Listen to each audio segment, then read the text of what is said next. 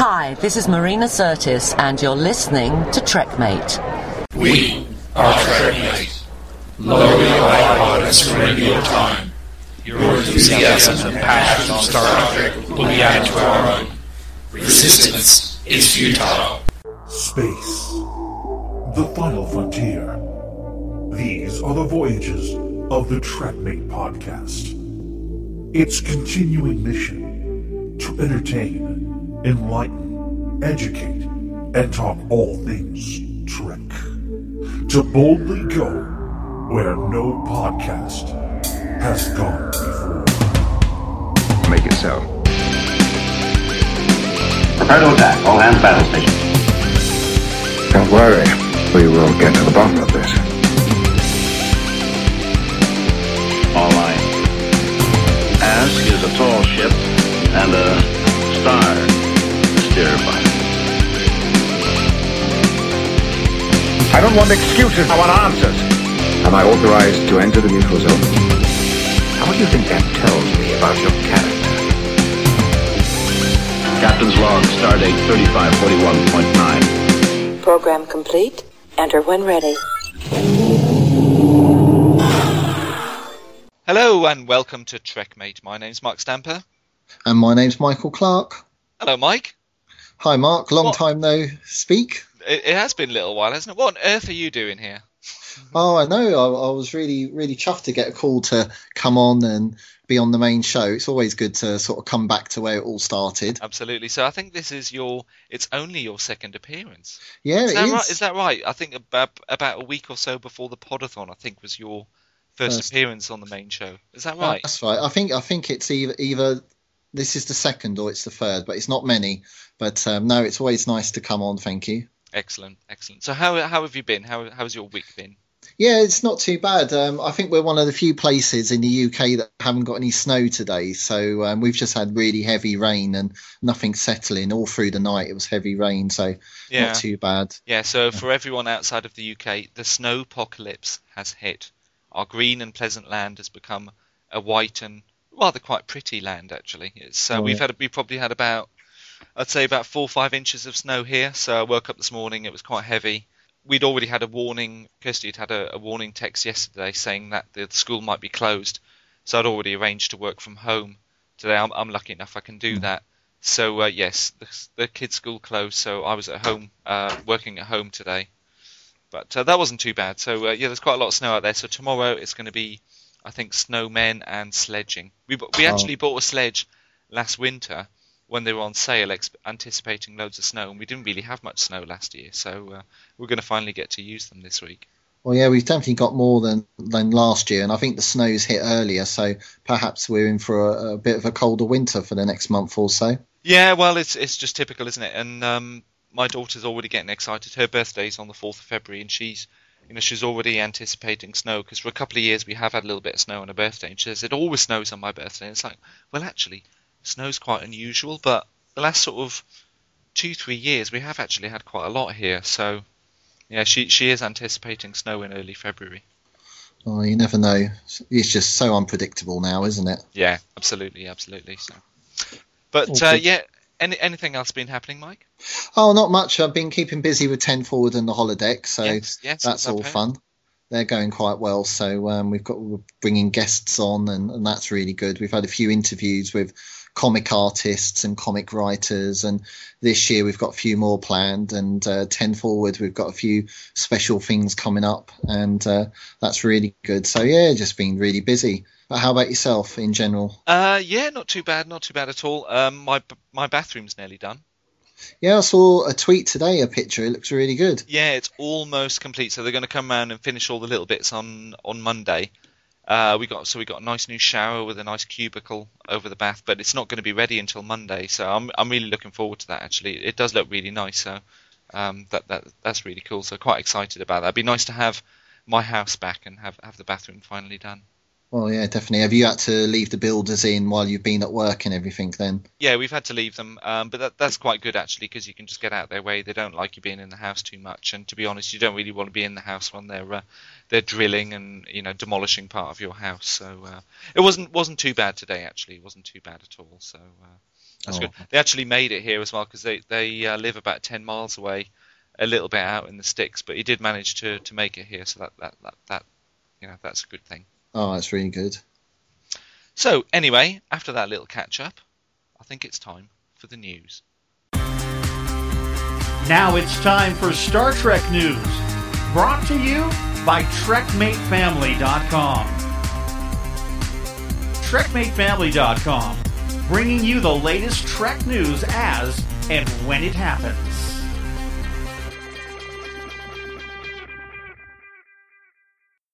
Yes, and it is time again for the news. So there's a few little bits out there this week. Now, on we're recording this on the 18th of January, but on the 16th of January we have another Star Trek anniversary. It was uh, the 18th birthday of Star Trek Voyager.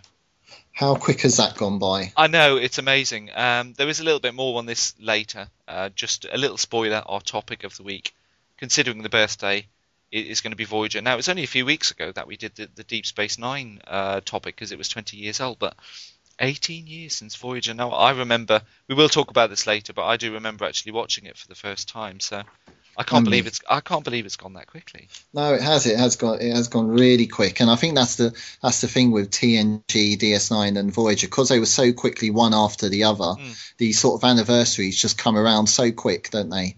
Yeah, and that's it. The 90s was the real golden age of Star Trek, Yeah. wasn't it? I mean, They were was, really running. Just, they, they were running in parallel. There was just so much Trek on TV. It was it was awesome. But Yeah, we need to get back to those days. definitely. It needs to be back on telly. Definitely, definitely. But anyway, um, so Voyager was 18 years old, but more on that later. And I did, I did just want to uh, do a little promo for the, the Sci-Fi Ball, which is coming up on the 8th to the 10th of February. And of course, there will be five of us from the Trekmate family will be attending. So we've got um, Paul Finch, we've got Adam Howes, and we've got Emma from the um, previously in the Alpha Quadrant podcast, and we've got myself and we've got Paul Drinkwater from Trekmate. All going to, uh, all having a little road trip down to Bournemouth to uh, the Sci-Fi Ball, and uh, hopefully we're going to be able to uh, have some interviews with some of the stars. So we've got Armin Shimerman in attendance, which I'm I'll, I'll be really excited if I can talk to Armin Shimerman. And uh, we have Max Grodenchik as well, who apparently is a really, really fun guy. So I'm, I'm looking forward to meeting him. And of course, we do have as well the lovely Chase Masterson. She gets around, doesn't she? Not literally, but she does. Yeah, she, she she does get around in a lot of uh, a lot of the conventions. So I'm just wondering if she'll actually remember us from Star Trek London. I, ho- I hope so. I think she probably- will. I think she probably will. So it'd be really nice to to meet up with Chase again. So. Um, if for, for more details of that event, um, you can head on over, over to sfbevents.com and uh, have a look at the schedule. Now, remember, this is a not-for-profit event, and it is run for a um, a teenage cancer charity. So head on over there if you're not, if you're able to make it, or even if you're not able to make it, you know, put a little bit of money in their pot. You know, every little bit helps. It is for a very very worthwhile cause. And during the event, you can expect that uh, the five of us will be taking lots of photos and we'll be blogging and posting podcasts and maybe even a- maybe even a few video podcasts as well. So uh, ha- look out for that very soon. No, it's brilliant. Sounds like you're all going to have a great time. I know I'm really looking forward. It's going to be a much lower key event than Star Trek London, but I think it's going to be it's going to be really good fun. You know, if only if only just for a few of us to get together again and just sort of geek out and have a nice little Trekkie holiday.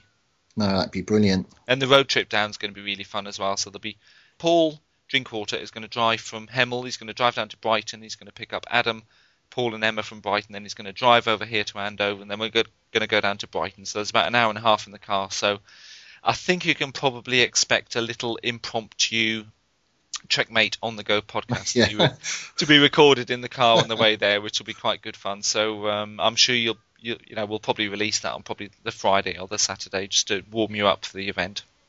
No, it's going to be brilliant. Yeah, Can't I'm wait really for look- that. Yeah, no, I'm really looking forward to that. Oh, great So, fun. is there any uh, other news out there, Mike? Only one one piece of news. Our friends uh, Sam and Carol, the Trekkie girls, Yes. they've they've started this week um, trying to convince the powers that be at Paramount to um, host the world premiere of Star Trek Into Darkness here in London. That would be Um, cool. Yeah, they, they, they're pushing for it. They've got three main reasons. Reason number one: the film features um, obviously a London in London, I should say, in the 23rd century. Lots of British talent in the film. Obviously, we've got Benedict Cumberbatch, Simon Pegg, um, Alice Eve, and also we've got um, Noel Clarke, who was in Doctor Who. Yes, he was. So quite a lot of British talent. And finally, British Trek fandom is at an all-time high.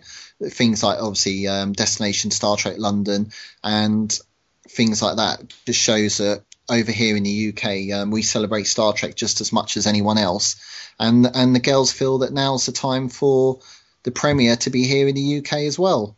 No, no, that that would that would be really nice. Um, I hope they can actually manage to pull that off. I'm not sure how far in advance they plan these things, but it's it's a worthwhile cause. So you can head on over to their website at trekkygirls.com, and you can also uh, spread the word on Twitter using the hashtag hash London four into darkness, and that's a number four. So hash London number four into darkness.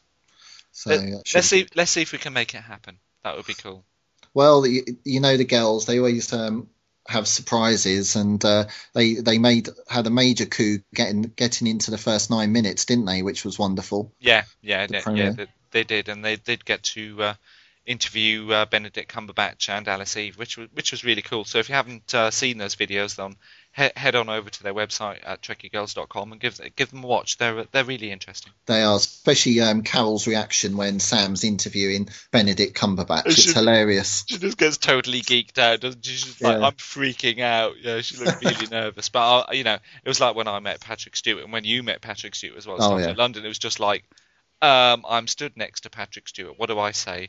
Yeah, Um, exactly. I think I've just wet my pants. oh dear, oh, that brings back memories. It certainly does. It certainly does. So, uh, not not too much exciting stuff out on, on, on the news there this week. So that means it's time for this. Enterprise, Lieutenant Uhura here. Hailing frequencies open. Time for emails on the track podcast. Yes, and hailing frequencies are open. Now, we have an email here, and this is from a, a new listener, and his name is Wayne Emery. So I think this is the first time we've ever had an email from from uh, from Wayne himself. So uh, obviously Wayne has been off. You know, he's taken a little bit of a leave of absence. Um, you know, family commitments have to come first. So he's listened to the last couple of pods and he sent us some feedback. So I'll just read that now. And he says, "Hi guys, I've just listened to this week's pod and wanted to drop you a line. It was a great show. Brilliant to see Matt back and share his love of uh, the score of Trek with us all.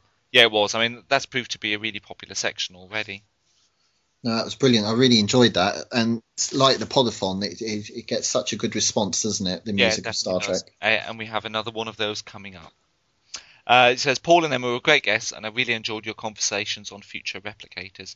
I think you nailed it on the head. Technology will save us. There are enough resources in the world for everyone to live comfortably. All we need to do is get rid of this stupid, archaic concept of money. It means nothing and has no real value. If money is eradicated, then it won't cost billions to go to Mars. We will just do it better. We will just do it to better ourselves and our race. Well, I mean that's the real sort of Star Trek vision, isn't it? Because Well, I've, I've. I've always had that thing with money because it doesn't it doesn't really represent anything, does it? No, no, I I just d- greed, I suppose. I mean, I've, I've never, I've never, I've never studied economics, but the whole thing really does confuse me. So, yeah, I, I just don't get it. I really, no, nor me. no, It's got to be a better system. yeah, absolutely. And it's like I said last week. I mean, the whole capitalism thing is just, is just rubbish. And you know, if we could manage to master replicators and everyone can just have, you know, more or less whatever they need, then you, you could focus your life on, on other things, and that's the Well, that's it. So, you know, I, like I said last week, I reckon within 50 years of food replicator, once we can just produce food for ourselves, then yeah, that's it. Big difference. Well, it was on the news last week that um, half the world, half the world's food is wasted. It's just thrown away, whether it be um, UK, US, and it's just amazing how much food's actually thrown away. Yeah. And if we had replicators, then obviously it all gets recycled. You can put it back in, and wouldn't have half of the half this trouble. Yeah, absolutely. So, anyway, Wayne continues. Glad to hear uh, Paul Finch stick up for my point of view. The Doctor is definitely not sentient, and neither is that toaster. Now, wait, I'm not sure that's exactly what Paul was saying.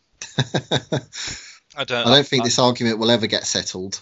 No, I think we have to have a. Um, I think at some point in the future we'll have to resurrect the uh, debate trek on Ten Forward, Yeah, definitely. and I'll have to come on versus Wayne about the whole sentience of data thing. But mind you, it'd probably be pointless because I'd win anyway.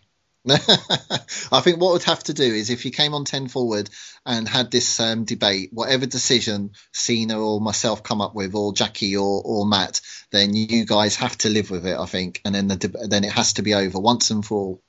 I'd win though, wouldn't I? That's confidence for you. I'd win definitely. yeah. Anyway, so Wayne continues. I loved uh, Paul Drinkwater's explanation for Spot. I did enjoy that actually. I had a vision of Data constantly killing cats and Geordi having a cargo container full of cats with Geordi trying to save his graces by replacing the dead Moggy before anyone else notices. that being said, though, Mr. Drinkwater, when you were reinstated as a full-time co-host, you made an oath. You have broken that oath. Though as you were not quite as badly behaved as we have previously seen, you will not be demoted. However, please take this as a warning, and as punishment, please choose one bollock to to place in the G clamp until Mark sees fit to release you. Keep up the great work, guys. I miss you all. Aw. Yeah, well, I, I mean, I, I, you know, Paul was a little bit tiddly. He was, if, by no means was he as, as bad as he was. Uh, we actually finished record. We started recording that podcast at about 8:30 p.m. We finished by about 11 when Adam jumped on, and then uh, we were chatting on Skype for another two hours. We were chatting till one in the morning, and Paul got steadily worse and worse. So I, I'd actually stopped recording as soon as we finished recording the pod. I, I stopped the um, you know the little recorder software Yeah. that we use. So there was a whole load of stuff there that didn't even get recorded. So I, I actually sort of wish I'd recorded some of it so I could have put it in in the bloopers. But um, yeah, it was a, it was a fun show to record. No, it was great, great show last week. Yeah. Really good fun. Yeah, and just incidentally, uh, yeah, obviously Paul isn't with us this week. He, he couldn't make this recording, so it's the drivel of Mike and I. Well, yeah. I, I think they're used to us by now, though. Hopefully. Yeah, I think so. I think so, definitely. So uh, that that's the email from Wayne. Uh, but we have had some uh, good feedback. Act- Actually, Wayne, it was nice. That's the first email ever, so it was really nice to hear from you. So uh, thank Yeah. you for that, and new time listener. And write again soon. Yes, indeed. Send us another email after this show. Yeah. But we have had lots of good uh, feedback on our last episode, so uh, we'll just go through that now. Okay, so some feedback on our forum, and our first post is from the Trek Knitter, also known as Gail Gerard. Hello, Gail. And she says, Oh my lord, you all made me laugh so hard. You'd think I'd know better than to try and knit while listening to y'all, because y'all made me laugh so hard sometimes. But let's just say it's a very good thing indeed that I wear glasses, or would have stabbed myself in the eyes with my double pointed sock needles. Y'all, I, I love that y'all thing. I really Y'all. do. I, I you know, I, I listen to a lot of the podcasts where the Americans are on. I just love that y'all thing. Y'all simply must have Paul Finch on more often. He was hysterical, as was Miss Emma. Ms. Yeah. Emma. Ms. Emma. I mean, I, I, soon to be soon to be Mrs. Finch, of course. yeah. May the 4th. Not the long 4th. to go. Yeah. Yeah, may the fourth be with you. Yeah. That's going to come around very quick for them. It will. It will come very, very quick, and uh, yeah, I will be in in attendance at the wedding, so I'm very much looking forward to that. And me too. Becky and I are coming up to Edinburgh too, so that should be really oh, you're good coming. fun. You're coming as well. Awesome. Yeah, we're coming too. So yeah, that's really good. We're we're looking forward to that. We've never been to Scotland, so this should be wonderful. Yeah, I mean, although I grew up in Northumberland, which is practically, well, it's right on the border with Scotland, so I lived about 50, 60 miles from Scotland. I only actually went into Scotland once. I've been to Edinburgh, went to the zoo. Uh, they've got a really good zoo there, and then did go into Edinburgh. So yeah, I'm looking forward to going back. And Kirsty's never been either, so uh, Should be great fun. yeah, we're looking forward to that. It's going to be really good fun. Yeah. So um, our next forum posting is from Queen Cat Blue, otherwise known as Cena from Ten Forward. And she says, Yeah, I know what you mean. I should know better by now not to listen to any Trekmate show while working out. Nearly fell over laughing while listening to the podcast. Well, thank you for that, Cena. We love you. Yeah, we do.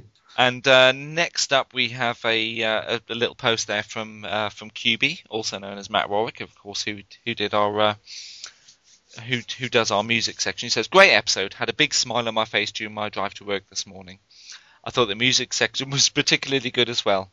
Well, it was, Matt. It was, Matt, and you did a really good job. I know I've uh, recorded. I've actually." You know, pre-recorded several of those with Matt, and he was really nervous about doing it. And I, I think he's done a really good job on it. And it, it is quite nervous the first time you, you actually do this. I mean, I think when you first, what was the first show you were on, Mike? Was it? It, it was previously, Previously.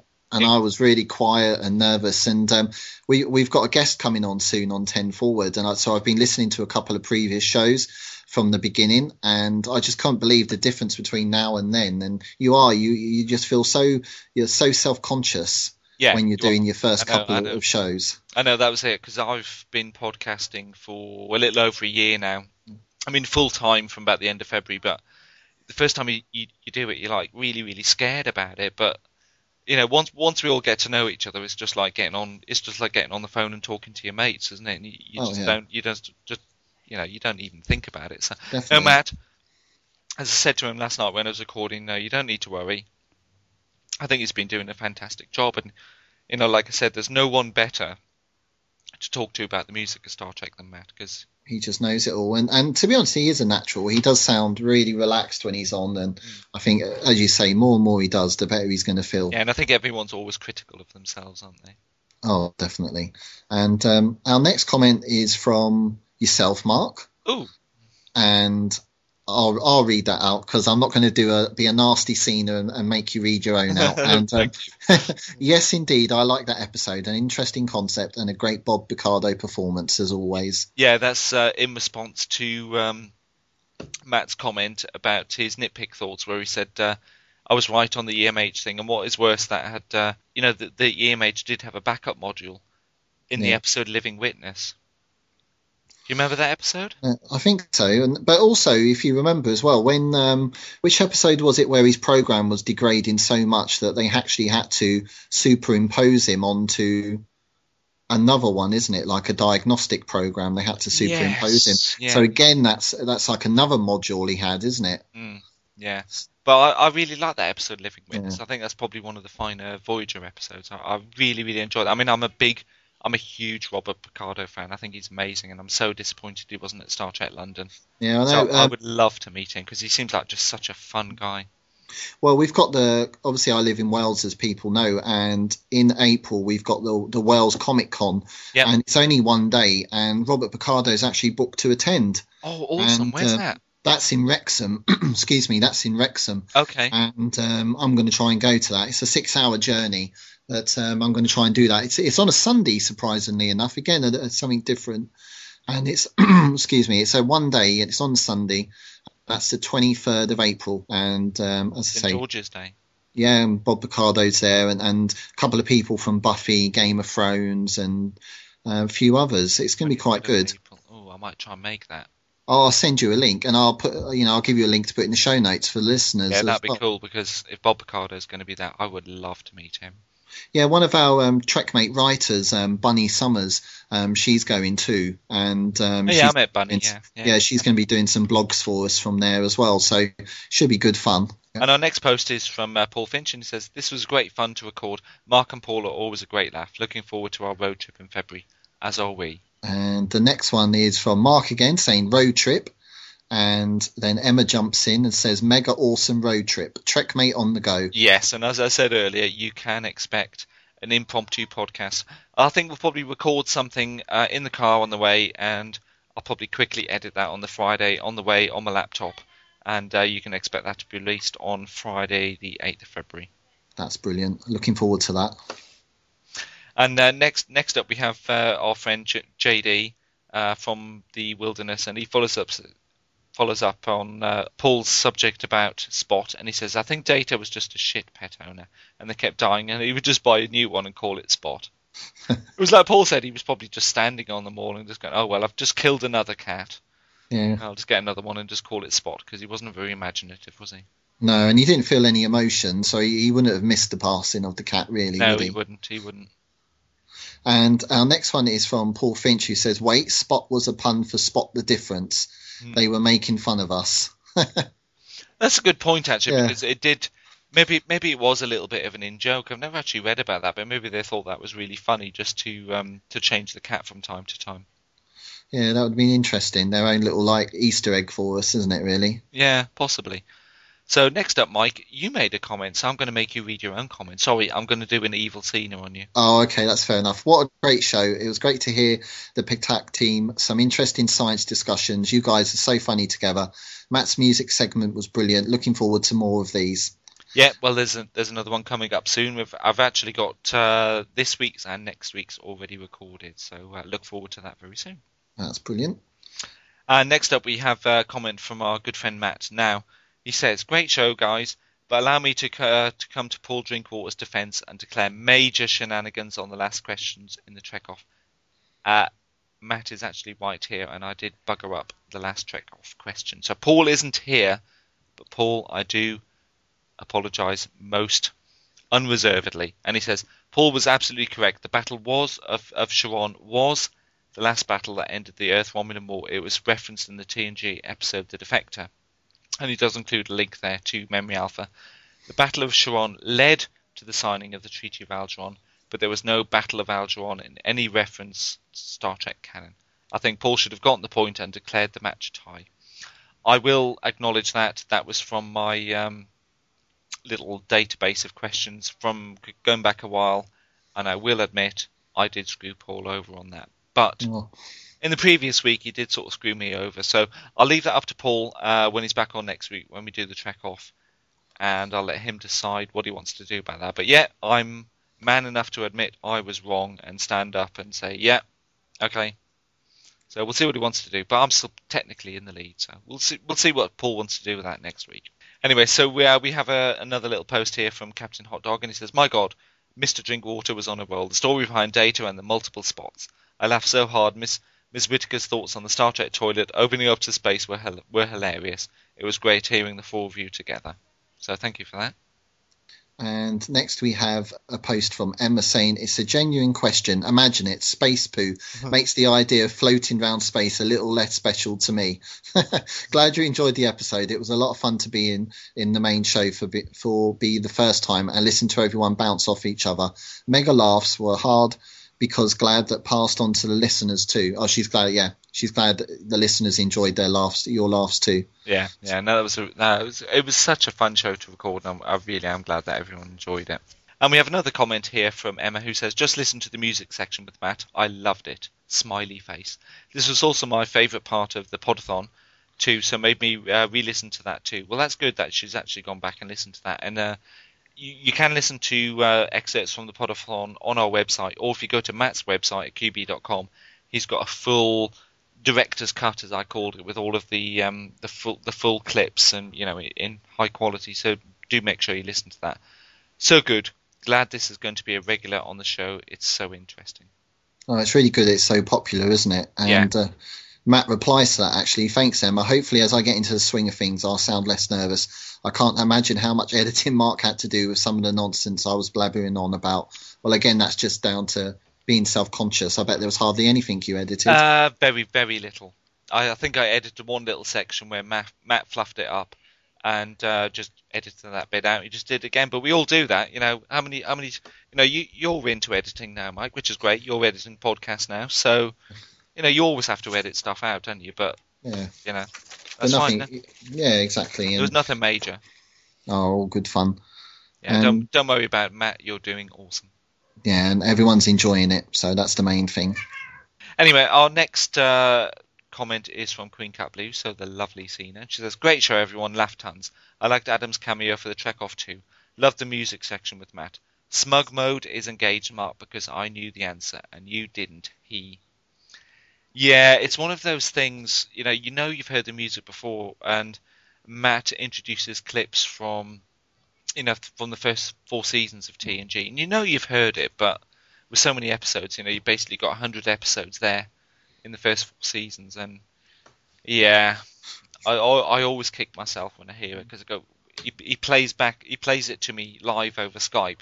So when he plays it back with the audio over the top, I'm like, I know the episode. And yes, there you go. But uh, thank goodness it, it's Saigon. No, no, I'm just saying it's, it's, always a fun section to record. I do really enjoy it, even though I'm not very good at it. I was going to say, thank goodness he's not doing the original series because they just kept reusing the same old music.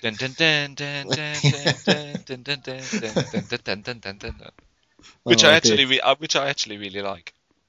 No, it is, and I like the music from the animated series, even though it, again it's used all the way through the series. It's just brilliant. I, I, I can't even hum it, but um, it's brilliant. So uh, yeah, thank you for that. We had some uh, good feedback on the on the uh, on the last episode. So do remember to head on over to our forum at forum.trekmatefamily.com and uh, leave some comments on on this show, which will be out on Sunday. So now that we're done with that, it's time for this. And now it's time for the topic of the week on the Trekmate Podcasts. Yes, it is time for our topic of the week, and as I did reveal earlier, this week we are going to talk about Star Trek Voyager. Now, Mike, 18 years old. Wow, it's just as as we said at the beginning, it just doesn't seem 18 years, does it? It just seems. Uh, uh, oh no, it just where's the time gone? I was 21 when Voyager first came out. Can't believe it. Yeah, no, I would have been. Uh, I would have been 20. Yeah, so I mean we're about the same age, so Yeah. I, I do remember it coming out. So when did you first see Voyager? I was actually um, I was living with a friend, and she was German actually. Her name was Giza, and um, we were we were work colleagues, and we, and we shared a flat. And we bought the, the VHS, and we watched it that way. Caretaker, and I think that was in. I think the VHS came out. Was it the same year as the pilot on TV? Do you think? I think Mm, it probably. Yeah. a few months after. So it was definitely 94 then. So that was really good. Was it 94, the pilot? 95. Um, oh, hang on. so uh, maths, 90 uh, five, isn't it? 95, yeah, early 95, yeah. So, so yeah, 95. So yeah, I, I was. We were living in Neasden, West London, and yeah, great fun watching Caretaker. It was an afternoon. I remember it quite vividly. Really looking forward to it, and it, it didn't. You know, it, there were some good things about the pilot. There were some bad things about it, but it was great to have a new Star Trek series. Yeah, an, a, another new Star Trek series. Now, now, my one is similar to my DS9 story because it was only a couple of years, obviously, after DS9 came out. So um, I think I went down to Blockbusters with the same couple of friends who I'd watched Deep Space Nine with, and we hired the uh, the pilot and we hired the next two episodes. So, so Parallax and Time and Again, I think they're called. Yeah, that's right. and uh, I, I really enjoyed it. I do remember actually. I don't remember where I picked it up from. I managed to pick up a, a Voyager poster that I had up in my room, uh, and I was at university at the time. And uh, I, I managed to pick it up. I don't know if it was from a video shop or somewhere. I managed to pick up this free poster, and it had um, a picture of the Voyager um, against a space background. Had all the main characters on. It says "Enter the Delta Quadrant in June." oh wow. So I'm thinking that probably came out. It was released in the UK, so if if it was January in the US, it was probably six months later here. I mean, that that was it back in the day, wasn't it? You know, things were, you know, th- these days things come out a lot closer together, don't they, to cut down on piracy, etc. But in those Yeah. days, you know, you, you could wait years for for series to wait. I mean, yeah, TNG didn't start in the UK until 1990, so Three years, three- isn't it? Three years, three years before we actually got to see that. Um, so I remember watching it and thinking, yeah, I mean, it was I was quite excited about the show because it was. I thought, wow, they're going to win an unexplored quadrant of the galaxy and had some quite interesting characters in there. So, yeah, I was I was really quite excited about Voyager and did enjoy the pilot. I don't think it's the best pilot. No, no, definitely not. Um, it's better than Encounter at Farpoint. Yeah, I'll go with uh, that. Not as good as uh, Emissary though. No, I still think, for me, a lot of people prefer Broken Bow, so the Enterprise pilot, over Emissary. But I think for me, I still think Emissary is still the strongest pilot. But that's not to say Caretaker isn't good because I, I, I do really enjoy it. But Emissary still just tops it for me. No, and again, it's it, there's just this thing with Star Trek pilots, isn't it? You'd think after they've done each one, they would learn something from the previous one, but they just didn't seem to, did they? No, I, I would say. no. But no, it was a good pilot, and always the problem with pilots is they try to cram so much in because they want you to get to know a little bit about each character. So it it it just doesn't work out the way they expected it to. No, no, no. We did have a lot of characters in there, and it's quite controversial as well because obviously when Voyager goes off into the Delta Quadrant, half of the crew are killed. Well, yeah, exactly. and I was watching when I watched Caretaker. Um, I think it was well a couple of months now because uh, CBS Action are re-showing all, all of Voyager from the beginning. Yeah, Voyager's on TV all the time here, isn't it? oh, it is. it- Or you can always watch Voyager on telly here. Oh no, definitely. As we as you've mentioned many times, it's always DS9 that gets forgotten. Yeah. But, but um, I remember in the pilot when Tom's being um, shuttled over to Voyager, there's the Betazoid helmswoman, Yeah. and I was thinking, oh, she would have been great to have had a had kept on the show. But obviously, Yeah. then Tom wouldn't have had a job. And it's those what if sort of scenarios with some of the characters. Yeah, that's true. Yeah, absolutely. Uh, you know, th there were a load of other characters. There was the first officer there; he was killed. Uh, obviously, the doctor was killed. Now, I'm trying to remember. It's a long time since I've watched Caretaker. It is quite a while. Did we actually see their doctor? Yeah, we did. He Did, was. did we see him? Yeah, we did see him, but not for long because he was in the mess with the first officer, and they were bad mouthing um, Tom Paris to to Harry. Oh, okay. And Yeah, because obviously he'd been in a in a penal colony, hadn't he? That's in right. New Zealand, yeah. that's right, and that's uh, when Janeway gets him, breaks him out of jail, so to speak. Yeah, absolutely. with So the I mean, still, yeah, the bun of steel. still. so that brings us on to the characters. So I know, Mike, you're a big fan of uh, Janeway and of Kate Mulgrew in particular, aren't you?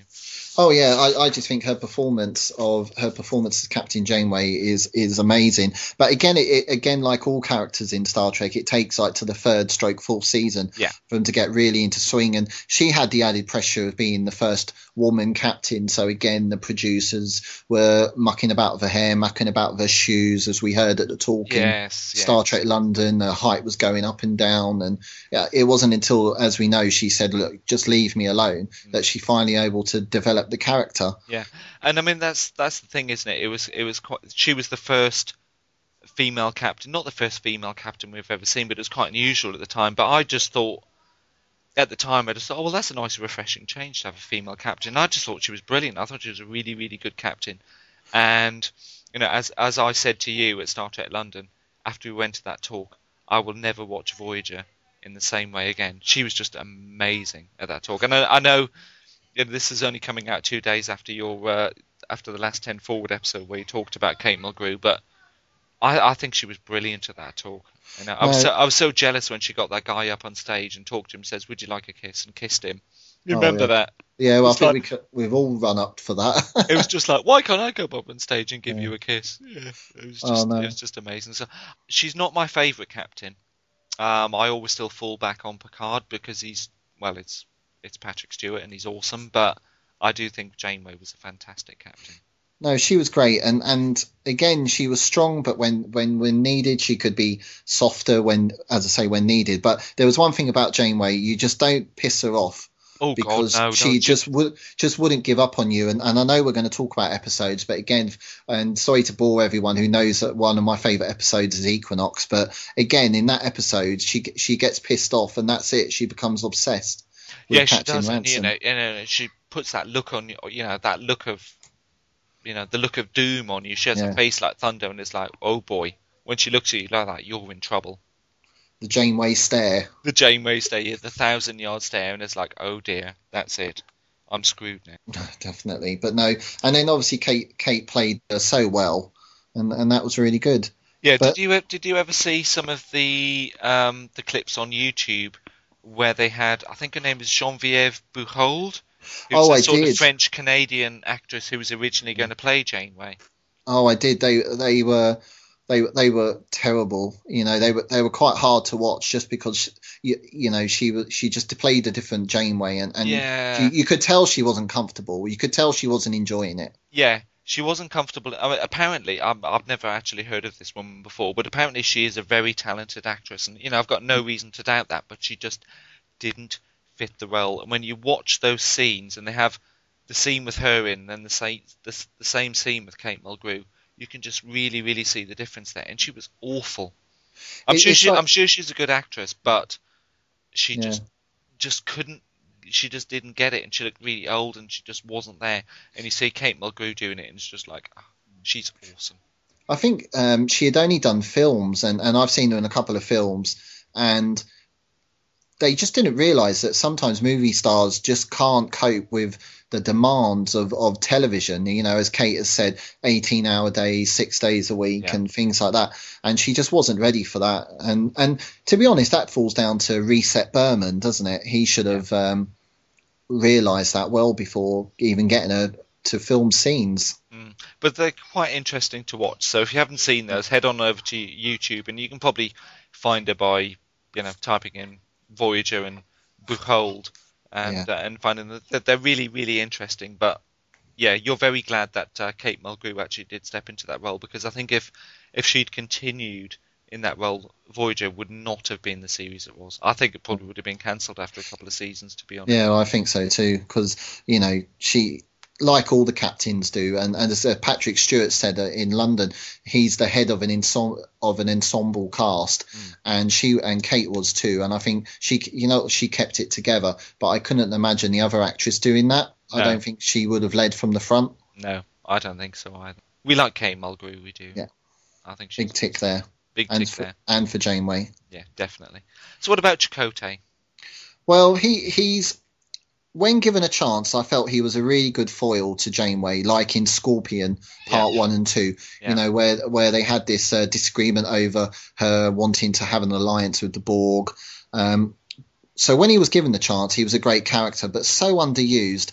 And and for me, it, this was quite strange because obviously Riker had a lot of stories. He had a strong character. Kira did as well. And then for some reason, when it got to Chakotay, um, they just ignored him. Yeah, I know. He he just didn't get an awful lot written for him, and I always come back to one of the episodes. uh, You know, I've talked about this a lot, where he is actually really good, and that's the episode Nemesis, which I think is from season four.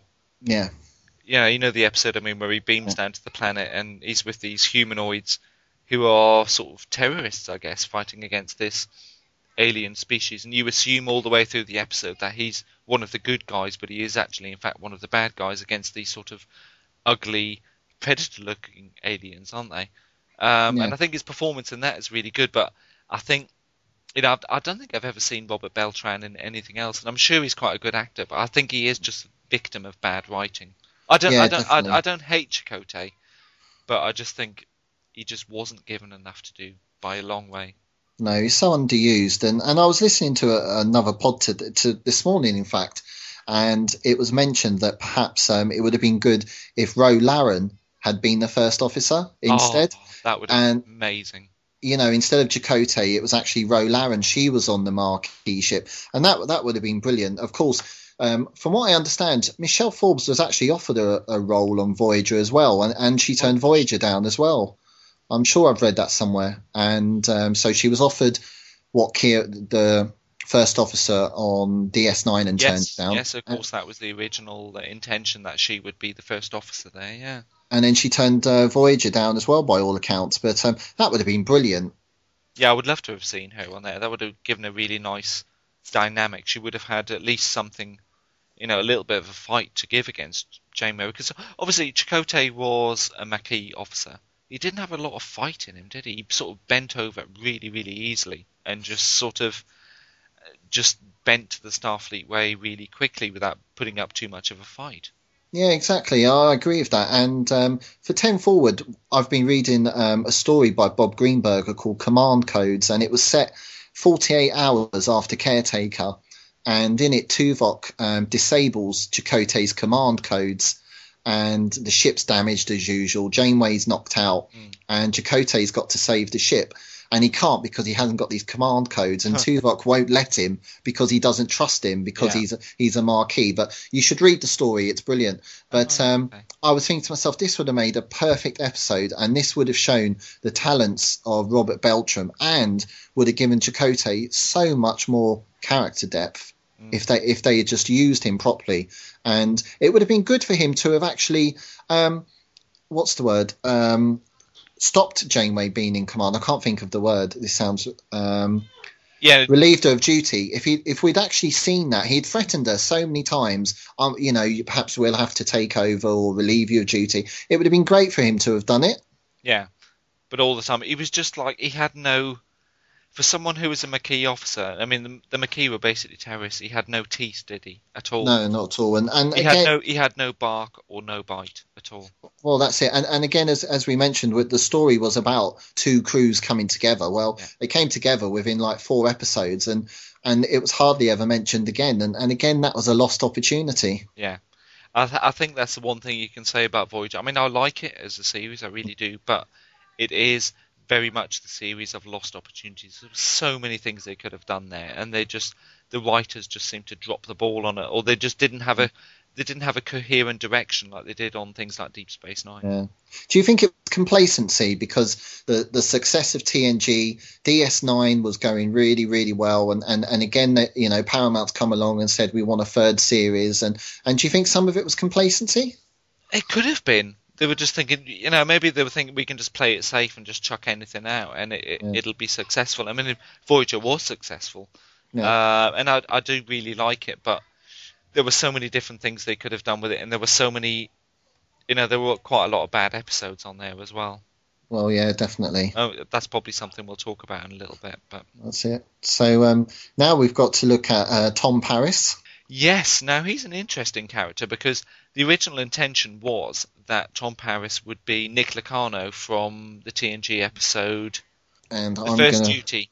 That's it with uh, Wesley Crusher when they do the um, sort Yeah. of tried to do the fly past, isn't Yeah, it? they're And it doing goes this. wrong. They're doing this big fancy sort of red arrows maneuver. They're doing the Calarian starburst, and he he's a rogue cadet. That's right. And, And, he uh, he- forces Wesley to be quiet, to be silent, doesn't he? Yeah, they they have all this little cover up, but they didn't do that, and apparently that's because of the. Um, they'd have to credit the original writer. They'd have to pay the original writer for the character.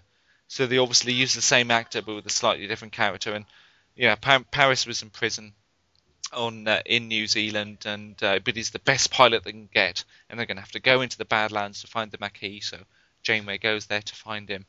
Tom Paris was very much, I think, in the early days was that sort of little bit of a rogue character, but he very quickly settled into the into the Starfleet way of life, didn't he? Oh yeah, very much so. And and as you say, in season two they tried this uh, bad boy thing, and uh, where he's turning up late and everything. And later on, we find out it was it was actually um, a ploy to find out the spy. But originally, from what I've read on the subject, um, they were they, they just didn't know where to take that story. They they had started write, writing these bad bits about Paris, you know, as we say, turning up late, Yeah. being rude to Chakotay. They didn't have a clue that they were going to use it as a spy. Okay. But then, but then they realised the plot wasn't going anywhere.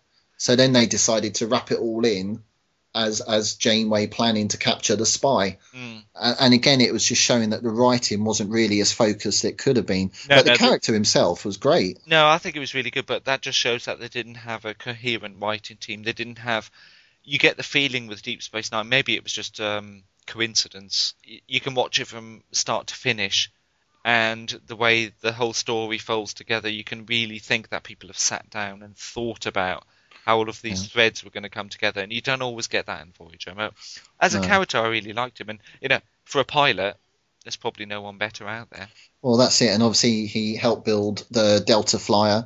And uh, well, obviously, they had so many shuttles on Voyager anyway. They never ran out of shuttles. No, they kept blowing them up every week. Yeah. There was always more of them. That's the famous thing, isn't it? About the they had a shuttle replicator on Voyager. Yeah. The, Intre- the new Intrepid class had uh, the ability to replicate shuttles at will.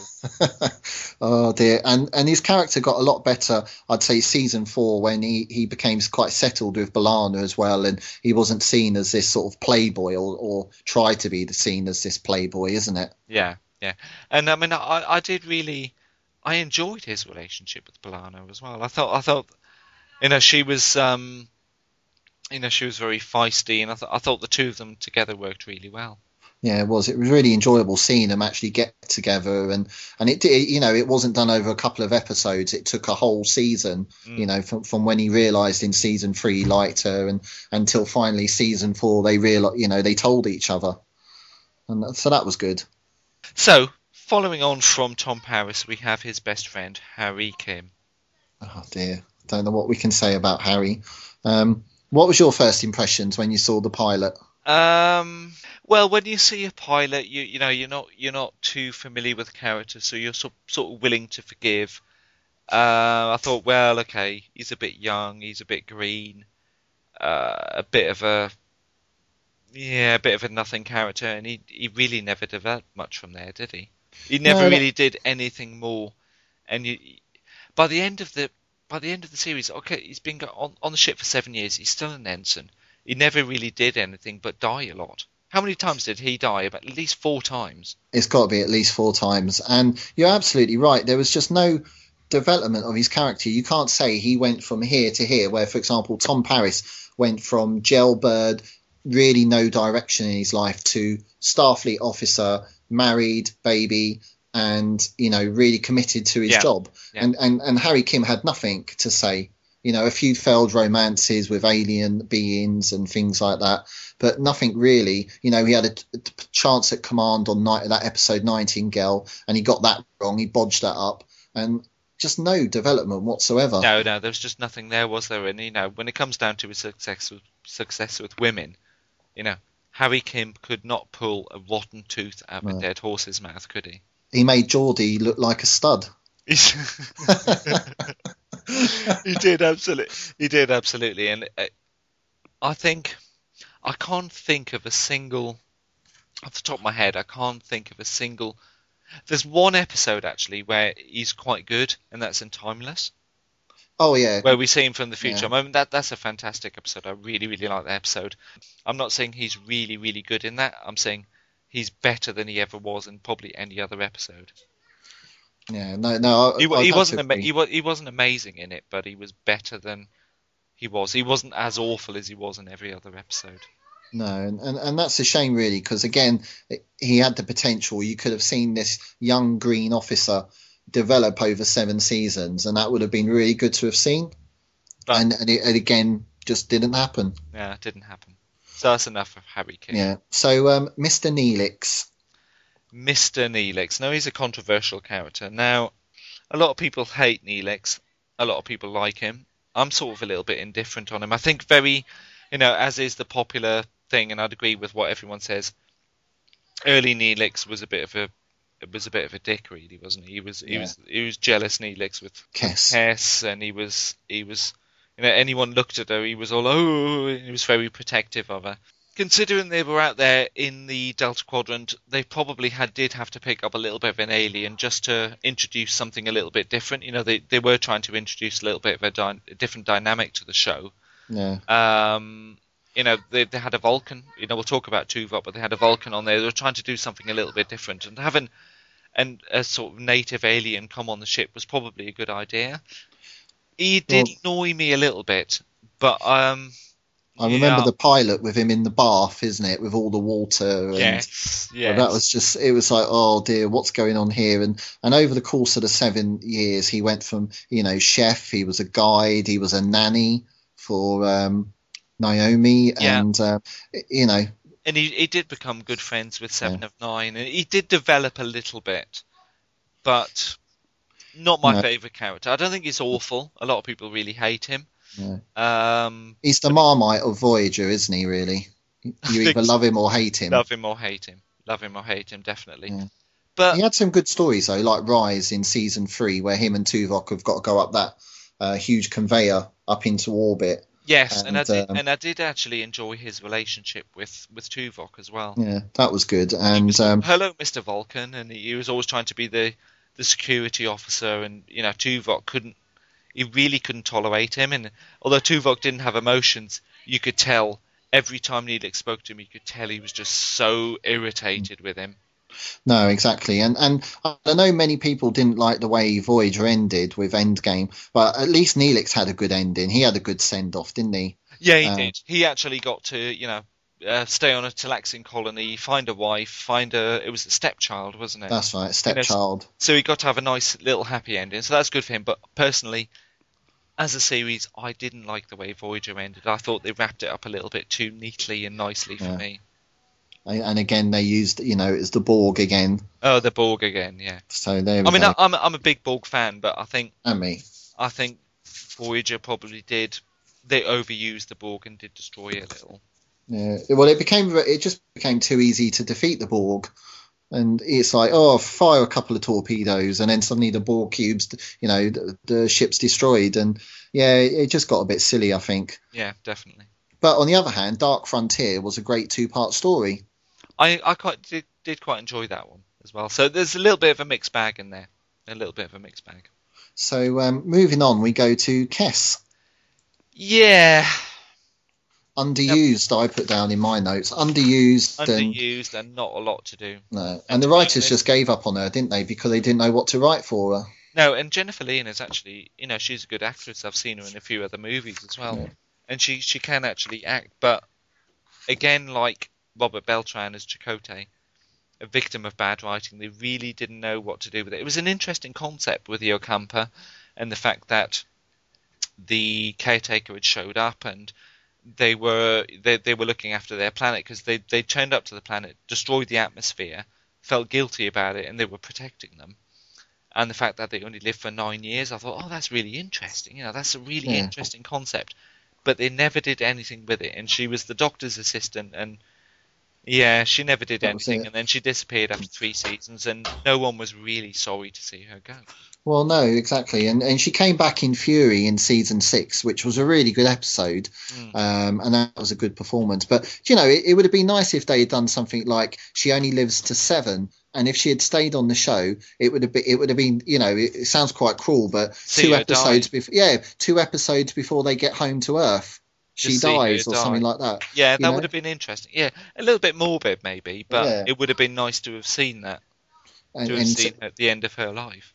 Yeah, and, and you you know her life is all seven years is aboard Voyager, and unfortunately passes away, or something like that. No, knowing Voyager though, they would have come up with a technobabble solution Where to keep her alive. Yeah, where she can live for ten times longer and live to seventy. Yeah, so but no, definitely underused. Yeah, definitely. So of course, Kes was replaced by the lovely Seven of Nine. Seven of nine, and um, of course she was brought in to further develop the stories, and or was it eye candy? I, I always I forget. think I think there's a little bit of both. I think she was brought Yeah. in as a bit of a sex symbol, and let's face it, Jeri Ryan is gorgeous.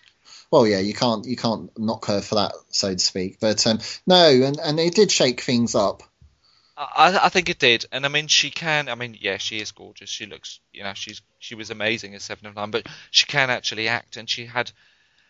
Oh, okay, so from season four to season seven, how many dedicated or seven focused episodes do we have? We have a Oh. huge number, don't we? We do, and and, and as a I think, result, I, I think more so than any other series. well, yeah, and she had mostly more stories Yeah, than the captain did about about Janeway again, and and again as a result. Um, Chakotay suffered, certainly Kim suffered, and Paris suffered. Their characters didn't get as much, and they were pushed to the background. But it makes you wonder, though, had they not brought her on and had they kept Kes, would some of the other characters like Chakotay and Harry Kim been given a, a you know a little bit more of exposure? Well, yeah, that's it, and um, it, it would have been interesting. Again, it's that what if with Voyager scenario. But the interesting thing was they were actually going to kill Harry Kim off it at Yes. the beginning of season four, and the same time as Seven came on. So that would again, that would have been. sh- Or kill him off again? He'd Yeah, already died yeah. about three times by that point. I, I think he was going to stay dead this time. Hope well, hopefully, but um, yeah, it, again. But I think they were worried it was going to be too much of a, a, a woman-heavy show. Again, nothing wrong with that. Oh no, no, and it was actually. You know, we'll we'll talk about that briefly. It was a very female-heavy show. Now, it's not a bad thing by any means. So we have some we have some huge, you know, some some some very strong female characters in there. We got Captain Janeway, of course. We have B'Elanna. We have Seven of Nine. Kes, not so much, but between the three of them, I thought there were some very strong female characters in there. I thought they were amazing. I mean, I loved Seven. Oh, well. I think I think I I love Jeri Ryan. I think she's awesome, and Nice. I, I really like Seven of Nine as a character.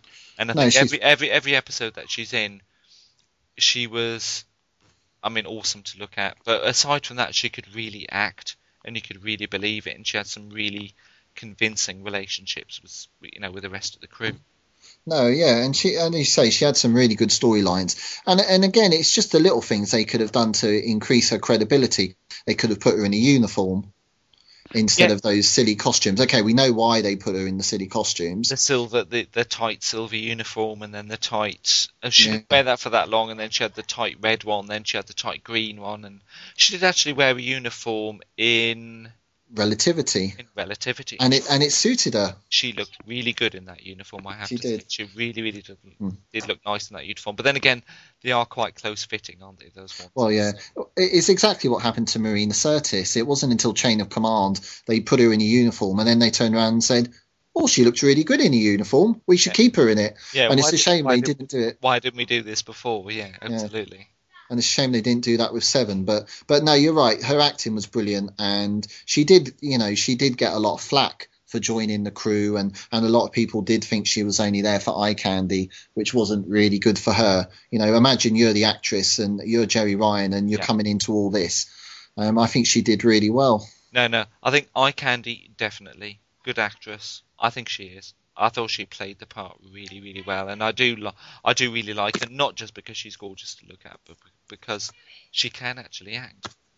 Well, that's it. And and again, I know we've mentioned the Borg, but they were in the Delta Quadrant, so at some point they were going to come across the Borg anyway. So this was a good way to have that conduit with the Borg by having Seven in the first place. Yeah, it was a good, li- a nice little introduction there, you know, and, and, and to bring them on and to pick her up, and also to have that whole storyline because we'd we'd seen Borg before, and we'd seen people rescued from the Borg, but they were rescued from the Borg after a very short period of time. You know, Uh, Picard was Locutus for what a few days, Yeah, exactly. maybe maybe a week or two. We're not quite sure. In the best of both worlds, she'd been a Borg for 25 years, something like that. She'd never known Yeah. anything different, and to see her rescued from the collective and have no ability to function as an individual it was a really interesting story. And she goes through a, a real development arc from I will betray you, I will go back to the Borg in those first early episodes to having a relationship with Chakotay, Chakotay towards the end of, of the series, which didn't make any sense, but never mind. No.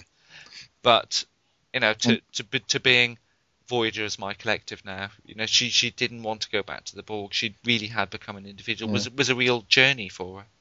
And it was like that triangle relationship with Janeway, the Borg Queen, and Seven in the middle, wasn't it? Really, Yeah, and and them fighting over who was going to have Seven. Because obviously the relationship with Janeway and Seven that developed as well. It started off maternal, and then there was leading there was the conflicts between the two, which led up to Dark Frontier, hmm. and and that was good to see as well. yeah, really enjoyed that. So, on to our next character, and that is, of course, Tuvok. Uh, it was great to see another Vulcan in Star Trek again. Exactly, and you know, I made the point when we talked about this on the podcast uh, a little while ago when Paul and I talked about underused aliens, and it's the Vulcans. You don't see enough of them, and it was really nice when I heard about Voyager, and I think I think I probably got this poster before I'd actually seen it, and there was a Vulcan on there, and it was like, wow, there's a Vulcan back on, there. and he was black as well because you'd never seen a black Vulcan before. Now No, it seems a bit contrived, to be honest. I've got no issue with him being black. I don't care. But we'd never seen a black Vulcan before. But I think Tim Russ, as a you know as an actor, I thought he played him really well. And I, I would say of all of the Vulcans, he, he's probably my favourite. I did like Leonard Nimoy as Spock, and I did like Jolene Blalock as hmm. T'Pol, but Tim Russ as Tuvok is probably my favourite Vulcan because he's just so sarcastic. Well, that's it. And he's a full Vulcan as well compared to Spock. And we actually got to see Tuvok over seven years, which was really good compared to only three years of Spock. And and I think a lot of writers were afraid to write write for Vulcans because they thought after three years of Spock, what else can you write about? But there is so much more you can do. And look at the episodes with Suder, where he mind Oh yeah, yeah, there were some fantastic Yeah. episodes. And Yeah. and there was so much potential there. And again, Tim Russ was brilliant playing the character. Yeah, I'd, lo- I'd really like to meet him. So um, yeah, I'm hoping he's at Star Trek London, the That'd next really Star good. Trek London, which will happen this year. I'm being positive. Yeah, definitely. Hopefully, and, and like Marina Sirtis will be there, hopefully, and and uh, Jonathan Frakes as well. Shame they were missing from last year's. Yes, definitely, definitely. But no, But- with Tuvok, it was good to see his friendship with Janeway as well. Yeah, because they'd had a long relationship, hadn't she? And and Twenty years and three starships. yeah, 20 years, and she had a real a real trust in Tuvok, and and I think he reciprocated that as well, didn't he? They had a Yeah. real, you know, a real deep friendship. As much as a, a Vulcan could have a, a deep friendship with a human, I think that was there between them. Similar similar in many ways between the, uh, you know, similar to the relationship between Spock and Kirk. Yeah, Almost. ve- very much so. They were really close to each other, and um, I think that brings us next on to B'Elanna. Yes, B'Elanna. So an interesting character because we'd never seen we'd seen K'Ehleyr as a um, a human Klingon hybrid, but she was only ever in in a couple of episodes. But to have a full human Klingon hybrid there. Um, at, at first, I thought she was a little bit of a gimmick. I thought, okay, she's a little bit angry, but again, she went through a lot of she went through a lot of changes. We did see her angry side, we saw her nice side. Um, but as this, as the series went on, obviously her relationship with Tom Paris.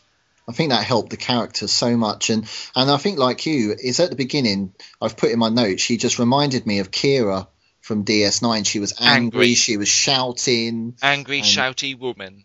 Yeah, Starfleet. Oi, you, Starfleet, and Yeah, obviously token. how she addressed Harry. Yeah, the token angry, shouty. Yeah, and, but and- but but as it went on, I think she did she did develop a lot as well. Yeah, and it was it, her becoming um, chief engineer.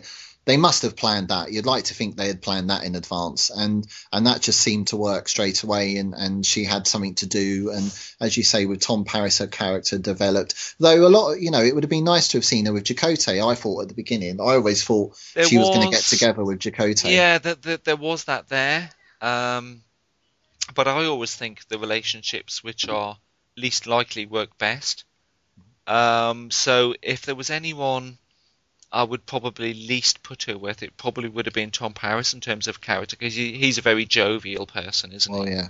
and she was being So half angry. Klingon. Yeah, she was very angry.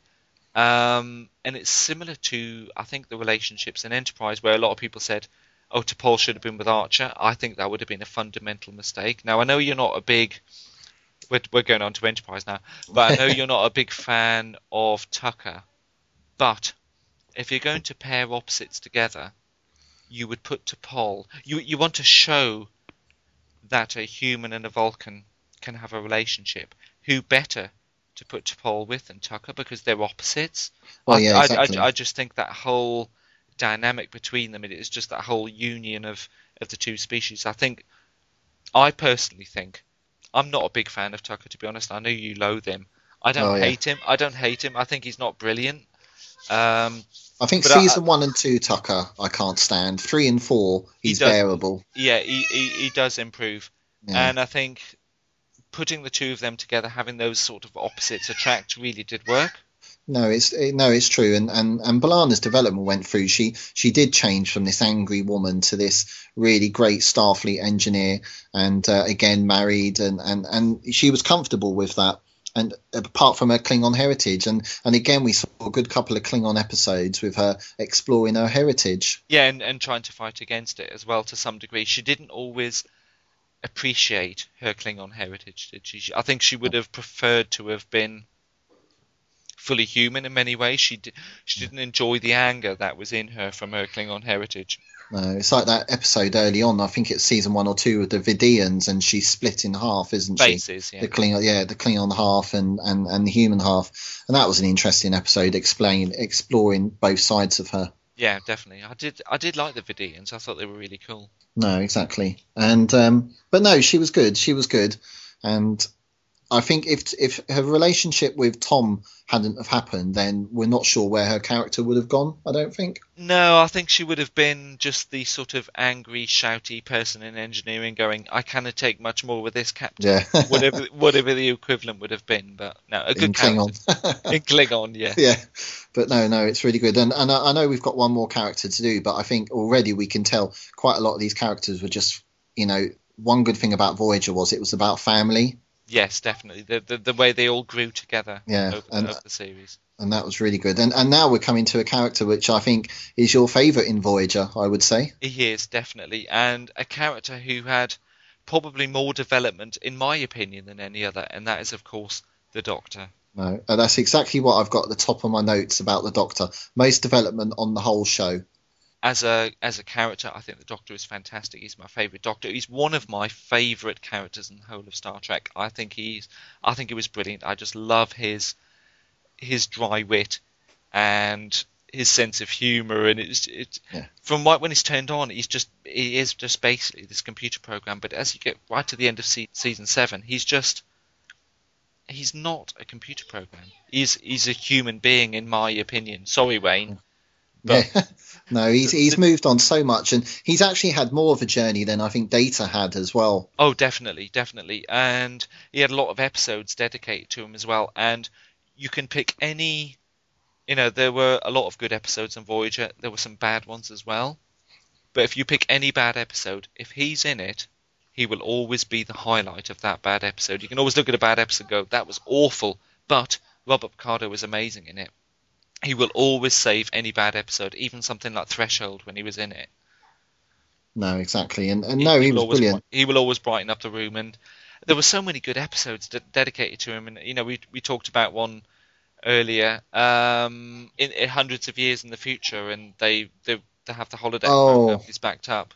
Oh yeah, I oh do you know I can't remember the name, but they it's like uh, Mirror Universe Voyager, isn't it? The crew they're looking back at the crew, and they're supposed to have been evil, isn't it? Yeah, that's it. And you know, he's there, and he's had the he's had the backup program there, and it's just just you know a really interesting concept that hundreds and hundreds of years in the future that he would be there, and then he leaves and and goes back to the Alpha Quadrant in in, in a shuttlecraft, and just I I just I have no bad words to say about Bob Picardo or the Doctor as a whole. No, Definitely, but- definitely my favourite character in Voyager, and probably up there in my top three overall Star Trek characters. Am- Well, that's amazing. really good. That's really good, and and also Message in a Bottle. He was great in that. That was a fun episode with the Romulans. that's really fun, and we see the EMH Mark II, and he's just he just brightens up every episode I see him in. I'm always whenever he appears on the screen, you know you're always going to be entertained. No, definitely, it's really really good. He's just a great actor as well, isn't he? And and you know he played the Doctor to the best of his ability, and it's brilliant, and you can see that. Yeah, definitely. And I've seen him in. He was in Stargate, apparently, was he? I've never actually watched Stargate. I have. Yeah, he- I've he never was in actually seen it. Yeah, he was, and and he had a, a sort of star, not starring role, but um, in season five of Atlantis as well. He was in the whole season, and he, he was really good actually. He came Yeah. across really well. Yeah, Stargate is one of those things I probably should have watched, and I've seen the original movie and I liked it, but I've just Stargate's just one of those series I've never actually got round to watching, and I probably really like it, so um, I probably should try and sort that out and watch that. No, it's good. I, I, I was the same. I I'd missed so much of the original Stargate. I couldn't get into it. But when Atlantis started, it only had five seasons, and no, that was brilliant. It's well worth a look. So we've covered the character. So Mike, what were your favourite? Can you give me your? Do you reckon? Three, three favourite episodes? Three favourite episodes. Well, I'll be cheeky and include two parters as one. But um. I'd say Scorpion. Um, I loved Scorpion from the end of season three, beginning of four. Yeah. I think we we just saw the introduction of the Borg, Seven coming on, and some finally some conflict between Chakotay and Janeway. That was great. Yeah. Um, Equinox one and two, that was going to be a obvious one, but just a great story. And as we say, Janeway's so obsessed and finding Ransom, and she does things you just wouldn't expect her to do, including torture. Yeah, she's she's a badass in, in that episode, isn't she? and and that's a really really good one. And there's just so many others. I think Pathfinder. I think Pathfinder from season six because we get to see Reg Barkley. yeah, I love I, I love Reg Barkley. and, I and think I he's think great. yeah, and, and that's a great episode because it's really good. I, I you know, it brings it, it chokes you up a bit when they finally get to to get contact with Starfleet, and they only have a few seconds. And I just love that episode. It's just really really emotional. And obviously Paris gets to hear from his dad Yeah, yeah, and that closes that all up quite yeah, nicely. and and that's really good. So I'd say those three really stood out for me, and I'd have to quickly get in Death Wish from season two. Oh, okay, that's one of mine. That's definitely Oh. one of mine. It's Death Wish. I mean, it's just one of the. For me, it's just one of the perfect Star, in a Star Trek episode. I, I just love that so much. It's just, I like the Q, and I think, you know, just the whole concept of of Quinn and his wanting to commit suicide and visit visiting the continuum. And I was always really worried that they would do that and they would try and you know, over tech it because Voyager is such a techie mm. series. We haven't even talked about Technobabble. You know, we don't need we don't need to talk about Technobabble because it's Voyager, but they could have really destroyed it. But the fact when they go to the Continuum and it's all A desert, isn't it? a A desert road in the desert, and he's he's there playing playing pinball, and there's the people there with the old and the new, and the clock doesn't have any hands. I just saw all the symbolism there was just, was just amazing. So I love that episode. Another No. good one for me is is Counterpoint. Yeah, that's a really re- good. A really nice performance there from uh, from Kate Mulgrew. Really, Yeah. really enjoyed that episode. And another one I really like is Distant Origin from season three Yeah, that's good. with the uh, the, the descendants of dinosaurs. Yeah, This this really advanced species which had left Earth, or tens of millions of years ago, and um, a nice episode because it opens not from the starship point of view, but from their point of view. And I, li- I like episodes that, that, that do that. You know, they're in there about ten minutes, and you're thinking, "Hang on, what's going on?" It's about ten minutes before you actually see the ship. yeah. Um, and it, it, it, an interesting idea that the fact that these dinosaurs could have evolved and left Earth millions and millions of years ago, and they have this theory about their distant origin on the other side of the galaxy. So I uh, really, really enjoy that one. And it doesn't have that happy ending either, does it? Really? No, it doesn't. It and doesn't. and, that, and that's nice to see because normally Voyager the episodes all tied up with a bow, aren't they? At the end. Yeah, yeah, exactly. I, I always like episodes that do that, and they they are often few and far between, particularly in TNG and something like Voyager. Deep Space Nine, you know, very less so, but yeah, really, really enjoy those. No, exactly. And and I know you mentioned um, Q quickly, and I wanted to ask you this because I know you love love the Q. Do you think that the Q that we saw in TNG was only there to progress the Picard character and his storyline, while Voyager was there to progress the Q because we see so much more of, of the Q in Voyager and we learn so much more about him in three episodes compared to the many appearances on TNG. That's that's an interesting question. I think Q was he was a nice nemesis or a nice counterpoint to Picard, and I mean I I love I love most of the episodes from TNG from uh with, that have Q in it. I'm not I'm not such a big fan of Cupid. I thought No. no, that's not a brilliant episode, but I like them. But he was he was awful in Deep Space Nine. I thought Q-less was rubbish. I just Oh, think oh, it worked. was- It it didn't work. It didn't work No. with Benjamin Sisko at all. But that's an interesting idea. Actually, I think they we learned a lot more about the Q themselves in in Voyager, and we found out that they weren't quite so mysterious. We found a little bit more about them. That they weren't all powerful. That they Yeah. were, you know, a lot of people say the Q are gods. No, they're not. And this is the Wayne that this is the argument that Wayne and I have all the time about is Q a god? Yes. Wayne says he is. I say he's not. The Q aren't gods. They're just very, very advanced. They're just very, very advanced aliens with technology, you know, way beyond millions of years beyond what we have, and they would seem to be all powerful.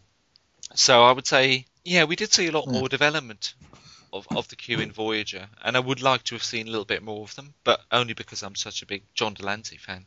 No, he was wonderful, wasn't he? And brilliant. And and the one who played Quinn in Death Wish, he was a fantastic Q. I know I would love to have seen more of him. It really is a shame Yeah. that they did commit suicide. Can you imagine what they would have done? You know, when Janeway said to him, you know, join this crew.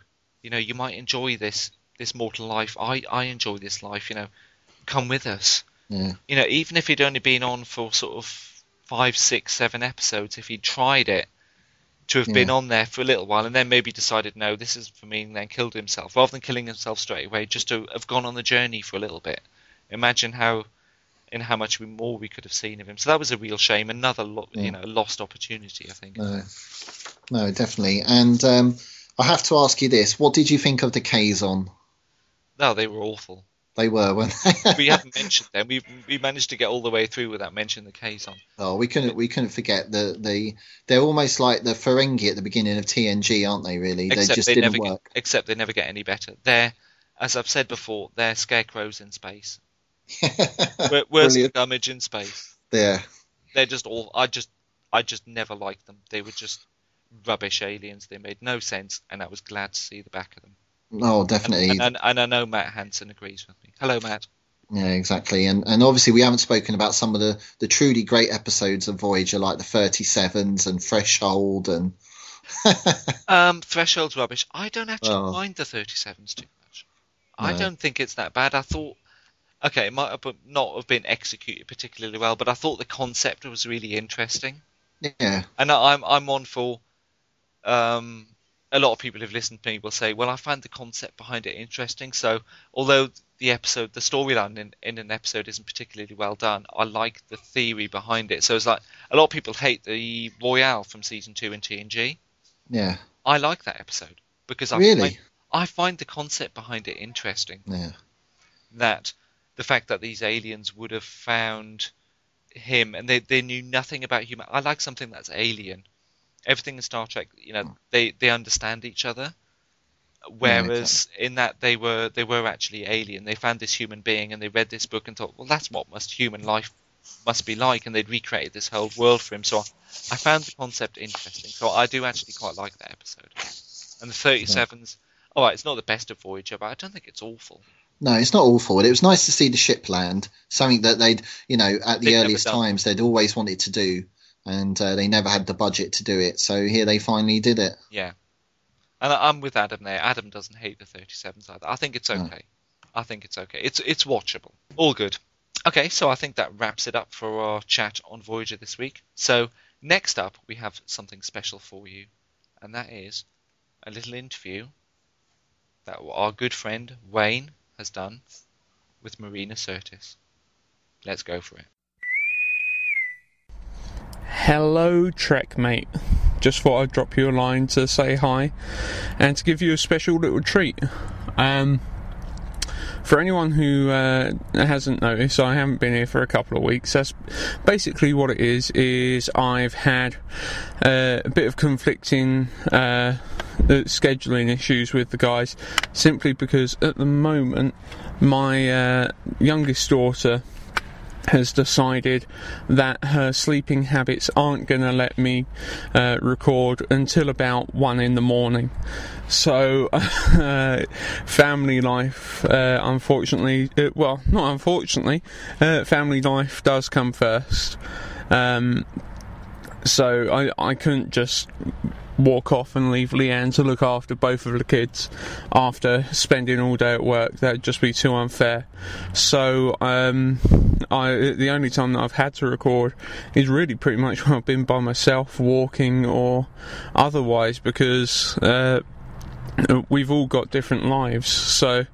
Uh, I I haven't left the podcast. I'm still firmly here, still firmly got my hand in, and um, I just wanted to wish all of the collective well, and I hope that uh, you guys have been enjoying what Paul and Marc have been putting together.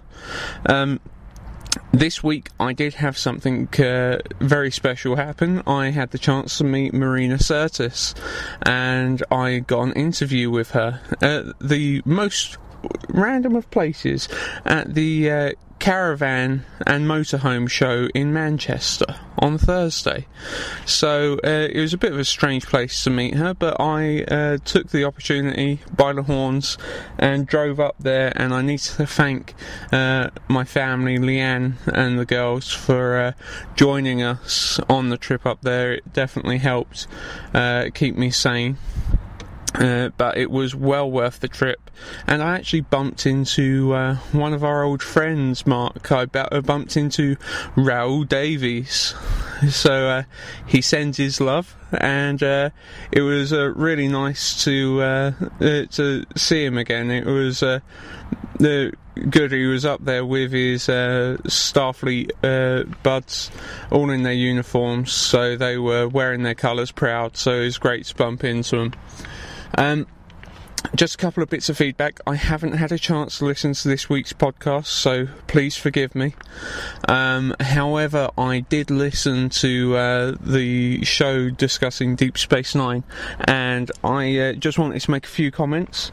First of all, Paul, there is nothing wrong with comparing Deep Space Nine to EastEnders. I love a good soap opera, and uh, continuing storylines is definitely what Deep Space Nine does well.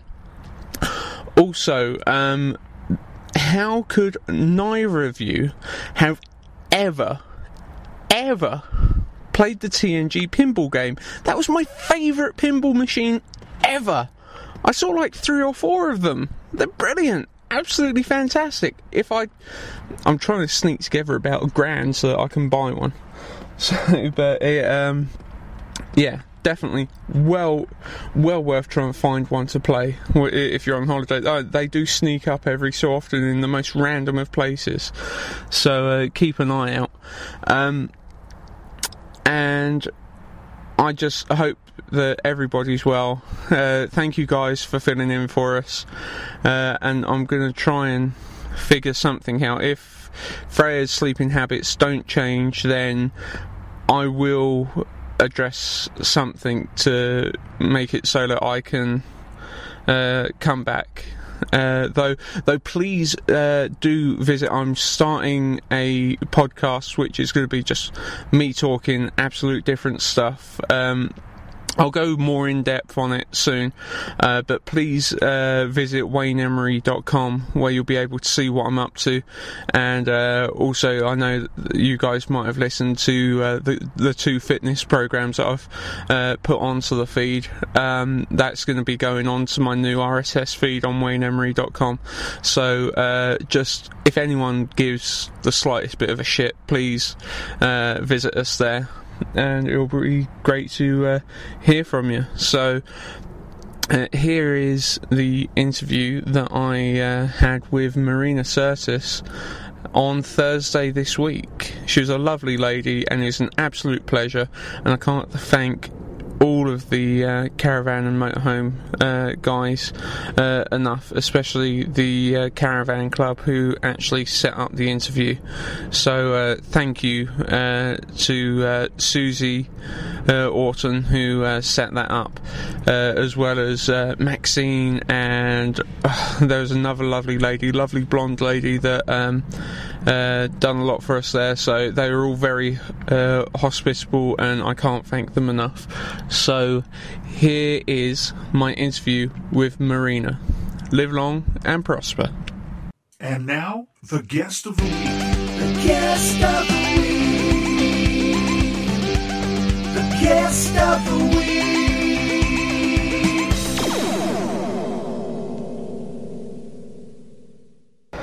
Okay, so here we are speaking to the lovely Marina Sirtis. Thank you. How are you? I'm good. The first question I have to ask is you've probably been asked it a couple of times. Caravans. It's a bit random.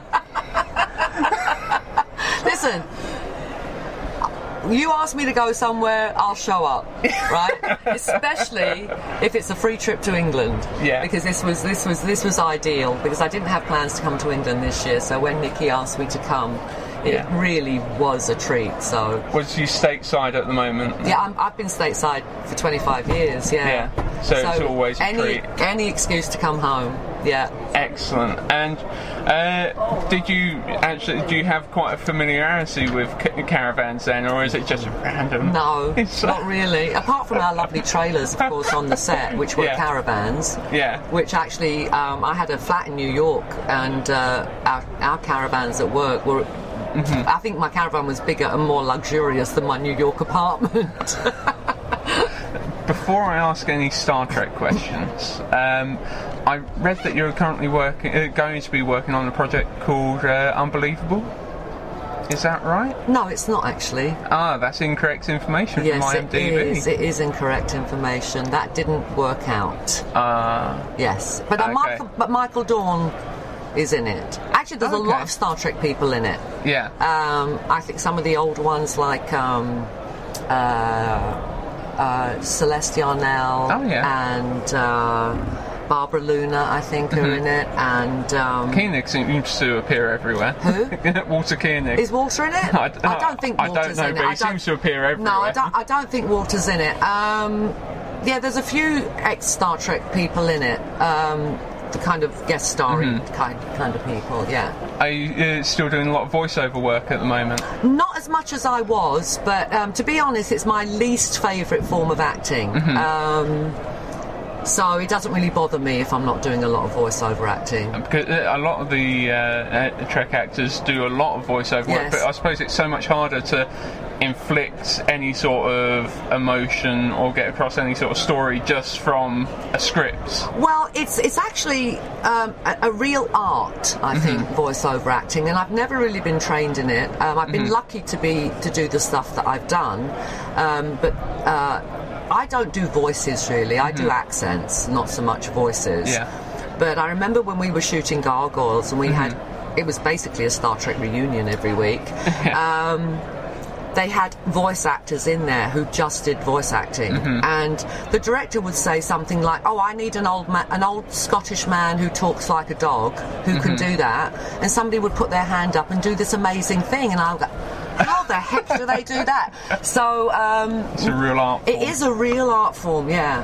And uh, I have to say, other than Star Trek, I was pleasantly surprised because a couple of years ago I got into Without a Trace. Oh, and you saw me in that yes, too. it yes. was fantastic. You done Thank you. it was a really good episode. Thank you, thank you. Yeah, I do, I do, I do turn up as in, in guest shots. I did Grey's Anatomy last year. Mm-hmm. Um, I've done, you know, the closer with Kyra Sedgwick. Mm-hmm. yeah, I, I, it's nice to do. I get some really nice parts in um, other people's shows now. Yeah, definitely. So with uh, Troi, it wasn't until Disaster that she really had a chance to step up in any sort of command sort of phase. Right. Do you personally wish that Jellicoe had forced that uniform on her a little bit earlier on in the series? Well, we only had him for one season, didn't? Uh, for Yeah. one episode, It- I should say, and yeah. that was actually that was Chain of Command, was yeah, it? Yeah, it was. It Part was. one? But I was just saying, do you wish that maybe Troi had the chance to, to be in a uniform before. Well, actually, um, yes, I do. Uh, the reason that I wasn't wearing one from the beginning was that I was actually a little bit, a few pounds overweight, and I just didn't. I know. That's probably only by Hollywood terms. by Hollywood terms, exactly. Yeah. Um, I'm the fattest actress in Hollywood, by the way. um, but uh, and one of the skinniest in the building at the moment. so- you see, I know it's, it makes no sense at all. But anyway, um, it was basically because I didn't look good in the space, spacesuit; it didn't Mhm. suit me. So, um, but then I, they were on at me and on at me all, you know, over the every five minutes to lose weight, lose weight, lose weight, and so I had to, I had to lose weight. because it was really from that point when you got on the jumpsuit, uh, the proper jumpsuit, that your character just seemed to turn around. I know it was weird. It was it was almost as if once they couldn't see her cleavage anymore, Mhm. they realised, oh yeah, she's part of the crew. We can actually write her yeah, into exactly. the situation. She's actually part of the crew with a proper job, and she's been to Starfleet Academy. You know, so why, you know, why Yeah. not? I was very happy with being in a spacesuit. Yeah. To be honest. And with the uh, with the Worf relationship right at the end, for me personally, it felt like the progression through the seventh season was quite natural, but then it was quite forced to push them together right, at the end. What was your feelings on that? Because obviously they had had the whole Riker arc all the way through. Right. Uh, I never, I never liked that Worf and No. Troi um, relationship. My opinion was that the producers have just seen Beauty and the Beast once too many times, and I didn't think it was very original. Um, and also, Michael Dorn's my best friend over there, and it Mhm. was kind of naff kissing your best friend. yeah. It was really kind of, oh, this isn't right. This isn't right. No, he's my best friend. He's like a brother to me, you know. Yeah. So, no, it never felt normal and or natural to me. Michael Dawn loved it, I have to Mhm. say, because he'd been trying to get his lips on mine for seven years. But uh, Well, on a similar note, uh, when I spoke to Jonathan Frakes earlier last year, he, he he did try to insist that the uh, bathtub scene was completely in the nude. yeah, well, he would. I mean, I actually, I actually was, I actually, the top half of me was. Yeah. It was, um, but because obviously I couldn't have any bra straps Yeah. or anything showing, and we were sitting in a hot tub, which Mm-hmm. they just kept like aerating to make the bubbles. Yeah. And so, and because we were in it, we just stayed in it while they were lighting and stuff, and they would top it up with hot water. Did so we come out like prunes We after? came out like prunes, but I but I I realised at one point Jonathan's eyes were getting wider and wider because the bubbles had subsided and my girls were just floating on the top of the water. So I went, oh oh, make more bubbles, make more bubbles. So yeah. Uh, and obviously, one of the constant jibes that you must get is you're the one that crashed the ship twice. Yeah, Well, apparently. the second one was under orders. Yeah, so I do. I, I, I know. I, I do say that. Old Baldy told me to crash the ship in Nemesis, so I had to follow orders. But I do have a fan. Melissa, uh, sorry, Megan, my fan Megan, um, she explained to me Yeah. that I didn't actually crash the, crash the ship. She explained saved it. She she explained it in technical. I mean, I had no clue, but she explained it in technical terms that actually I didn't crash the ship. But I have to say, that planet just came out of nowhere. All It- right. It really did. Yeah. You would have thought that there's plenty of space I to know that planet just came. Honestly, it's like an old lady driving a car down the road. There she was, out of nowhere. So, uh, speaking of your fans, there's been quite a um, push from some of your fans to try and get you on to Dancing with the Stars. Yes. Stateside. and it didn't work. No. Are they going to try again for next season? I don't know. I did hear a rumour that they actually don't like you promoting yourself to get on it. So the more you keep Sturm, yeah, the more you're. yeah. So they, so now I'm, my feeling is now they know I want to do it. Mm-hmm. I, I don't think I should do. I mean, it wasn't my campaign. My No, fans did it. yeah, my fans. fans did it. But um, they're asking me again this year. Do you, want- do you want us to do it again? And I'm not sure that I do because it might be working against me rather than for me. So Yeah. they all know I want to do it over there. So the Yeah. problem is it, it's chock a block with reality stars. Unfortunately. Unfortunately, Yeah, yes, it really is. It really is because they're current, you know, Mhm. and uh, and reality's so big. You could always come over for Strictly over I here. would rather do Strictly, to be honest. I, Yeah. think, I think it's a better show. she said under her breath. bit more upper class. Well, it's just more. I think it's more fun because Yeah. we don't take ourselves as seriously as the Americans. Oh, it's all do. very tongue in cheek. It's all very tongue in cheek here, but over there it's like they're curing cancer for goodness sake. So, and that's just one of the big differences stateside. It's very literal. Everything's very literal. Yeah, yeah, ir- you, irony is lost on Americans generally. Do you find yourself getting into a lot of situations? I do. I'm all, I'm all, I found myself saying that was a joke. That was a joke. that was a joke because they don't. They think I'm being serious. So otherwise, everyone would just think I'm, that they think I'm being insulting everybody all the time. Yes. So, what have you got? Many projects coming up in the next year? Um, a few.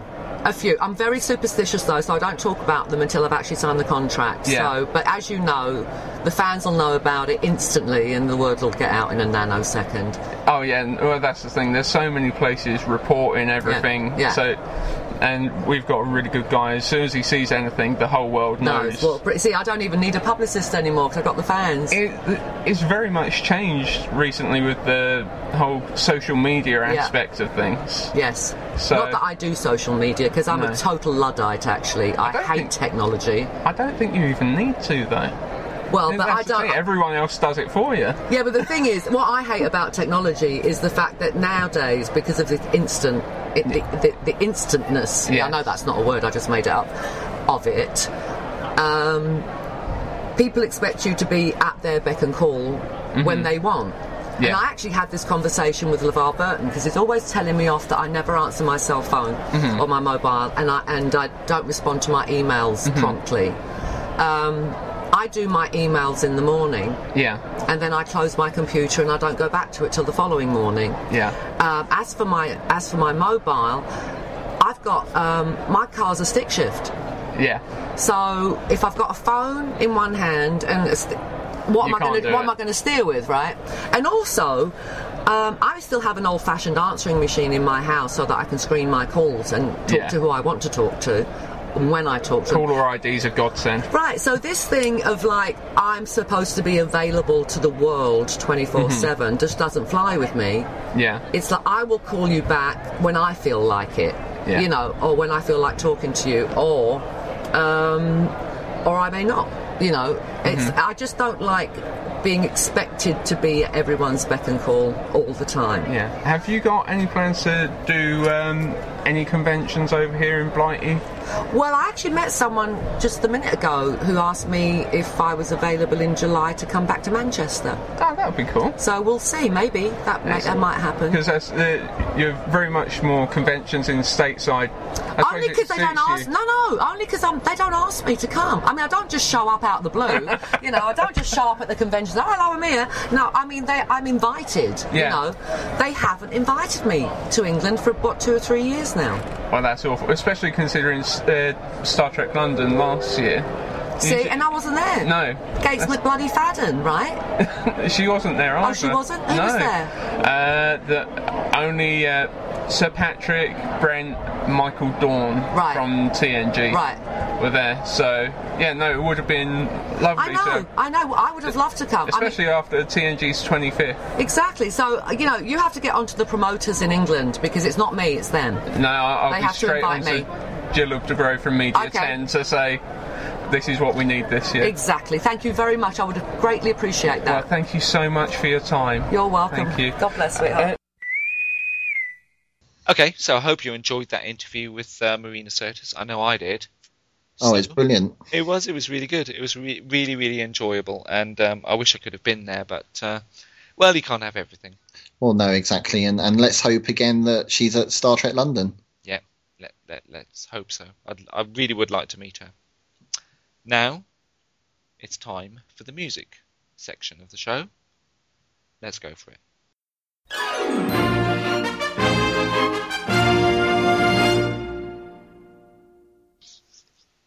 Yes, and welcome back to our new section, uh, the music of Trek, with our good friend and family member Matt Warwick. Hello, Matt. How are you? Hi, Marc. Hi, everyone. I'm very well, thank you, mate. Good. Yourself? Yeah, yeah, not too bad, not too bad at all. So, this is uh, the second time we've done this new section. Proved very popular. People, uh, people did seem to like it, which is Yeah, we got which some- great news. Good feedback in the forums about it, which is good. Yeah, always, always good. So, what have you got lined up for us this week, then, Matt? Well, this week we're moving forward a few years from last week where we did the motion picture. We're going for Next Generation. Okay. Now, Next Generation for me is, it's got a special place in my heart as far as the whole Star Trek music goes. In fact, the first soundtrack album I ever bought was a Next Generation album. Oh I wow. remember it clearly. I was walking through HMV with my parents. I must have been about 15 or 16 years old and I saw a Star Trek CD. I, I, at the time I didn't know you could get things like that. Um, and I saw it and it was, um, Yesterday's Enterprise, Unification and Hollow Pursuits. Okay. So Yeah. I, I talked my mum into buying that for me and, uh, I pretty much had it on repeat for the next month. on portable CD player, you know. But, um, yeah, uh, the composer we're going to hear today is a guy called Ron Jones. Now, I did talk Yeah. about this guy on the podathon. He was the guy who got sacked because Rick Berman basically didn't like the music he was writing. Uh, it was too flamboyant. Uh, Ron had an interesting um, musical background actually. Before he did Next Gen, he's also written music for Disney cartoons. He did DuckTales and Chip and Oh, Dale Rescue oh. Rangers as well. Ch- ch- Chip and Dale. yeah, I don't know if he wrote the theme, but I know he did a lot of the music for the, the episodes. Oh, right. And he actually, recently, he does the music for Family Guy. In Oh, fact, yeah. um, Seth MacFarlane actually got him to write the music for the um, episode where Stewie calls Lois, uh, in asking him specifically to say, "Can you reference the stuff you used in Best of Both Worlds?" Right. So that's something we're going to hear today. So it's from part two. Um, Ron also wrote the score for part one and Q Who as well. So basically, up to this point, all the Borg themed music we'd heard Yeah. was written by him. Um, something to listen out to when you do hear this is you'll notice that the music does tend to change tempo quite drastically. That's what a good example of how the action that is on the screen has to uh, affect the music that he's writing. He's got to make sure it all matches up. Yeah. So there'll be certain points where you'll you'll hear and you'll know that that's when there's a scene change taking place. So I think it's about time we have a listen to that then, Marc. Yep. Let's give it a go. Then take your best shot, Locutus, because we're about to intervene.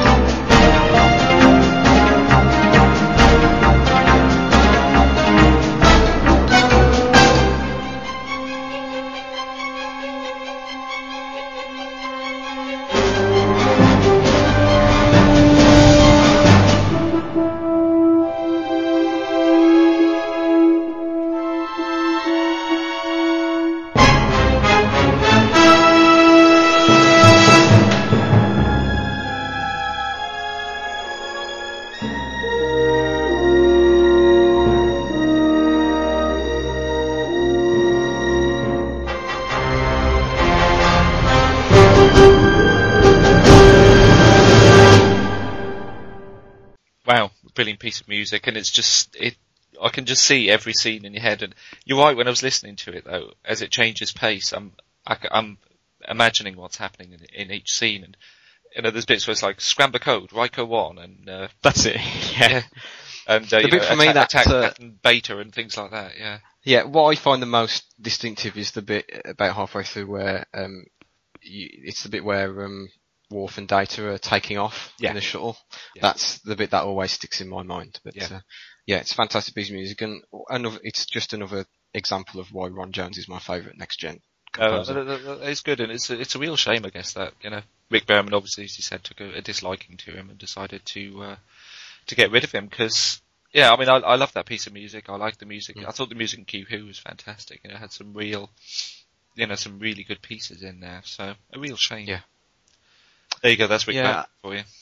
Yeah, yes, but uh, it's you say it is a shame, but it, it does cause the music in Voyager and DS9 generally to, for me, I find it quite bland. Whereas the TNG music, the early seasons anyway, uh, distinctive and it's much easier to pin down the episodes. That's why I tend to give you Stump the Quizmaster ones from those So it's much from that sort of era because It's- it's, Much easier to pin them down.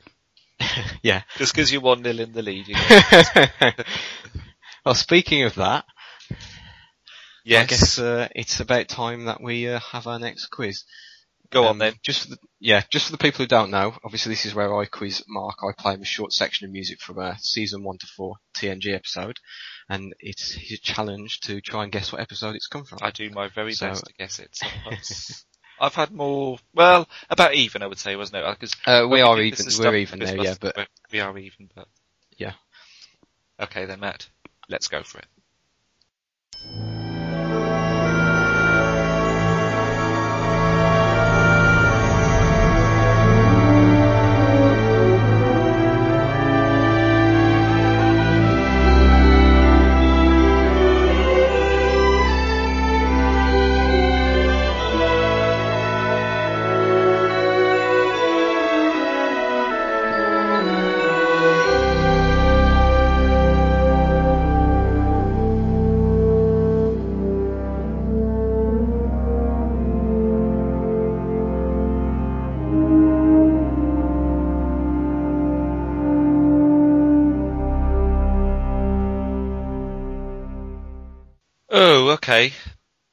First, you did you did warn me as we were recording this. It says listen to it all the way through because if you go with your first instinct, you might be wrong. And my first instinct was Yeah. Encounter at Farpoint.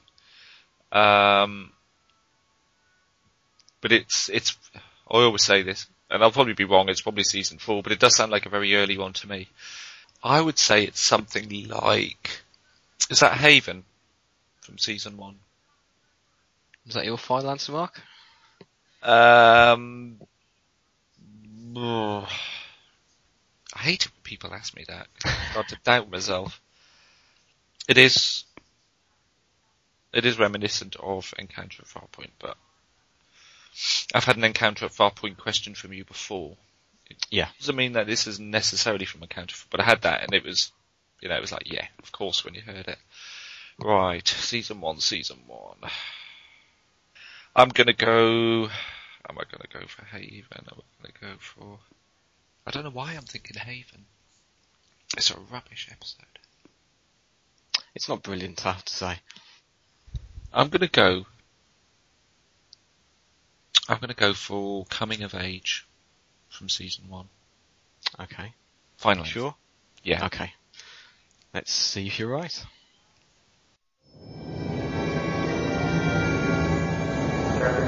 Stardate 41294.6, orbiting Cape, the Mediterranean vessel mounted on traffic.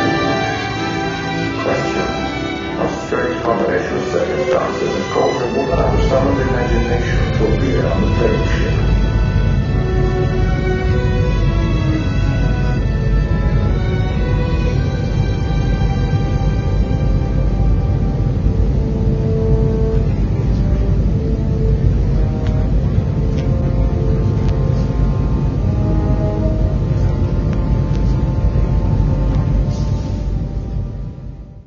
Case there's any doubt, everyone, that was Haven. Ah, no. I'm sorry, Marc.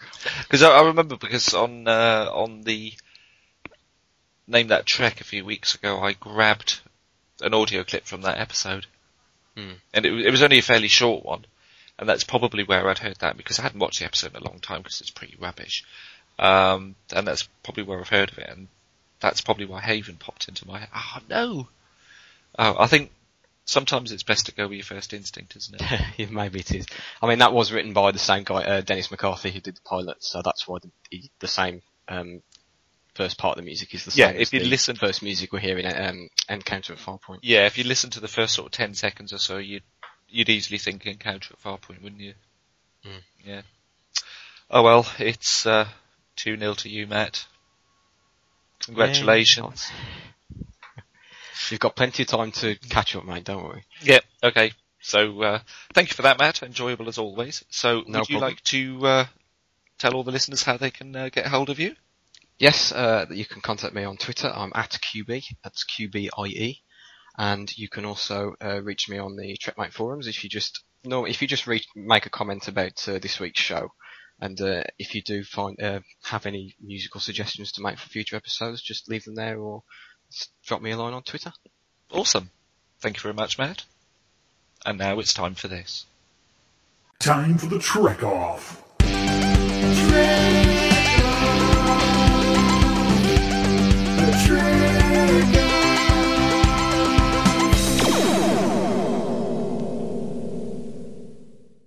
Yes, and it is time for the trek off. Now, Paul isn't here, but uh, Michael and I have decided to uh, face off against each other in the trek off. So, this week's questions are themed around, of course, Star Trek Voyager.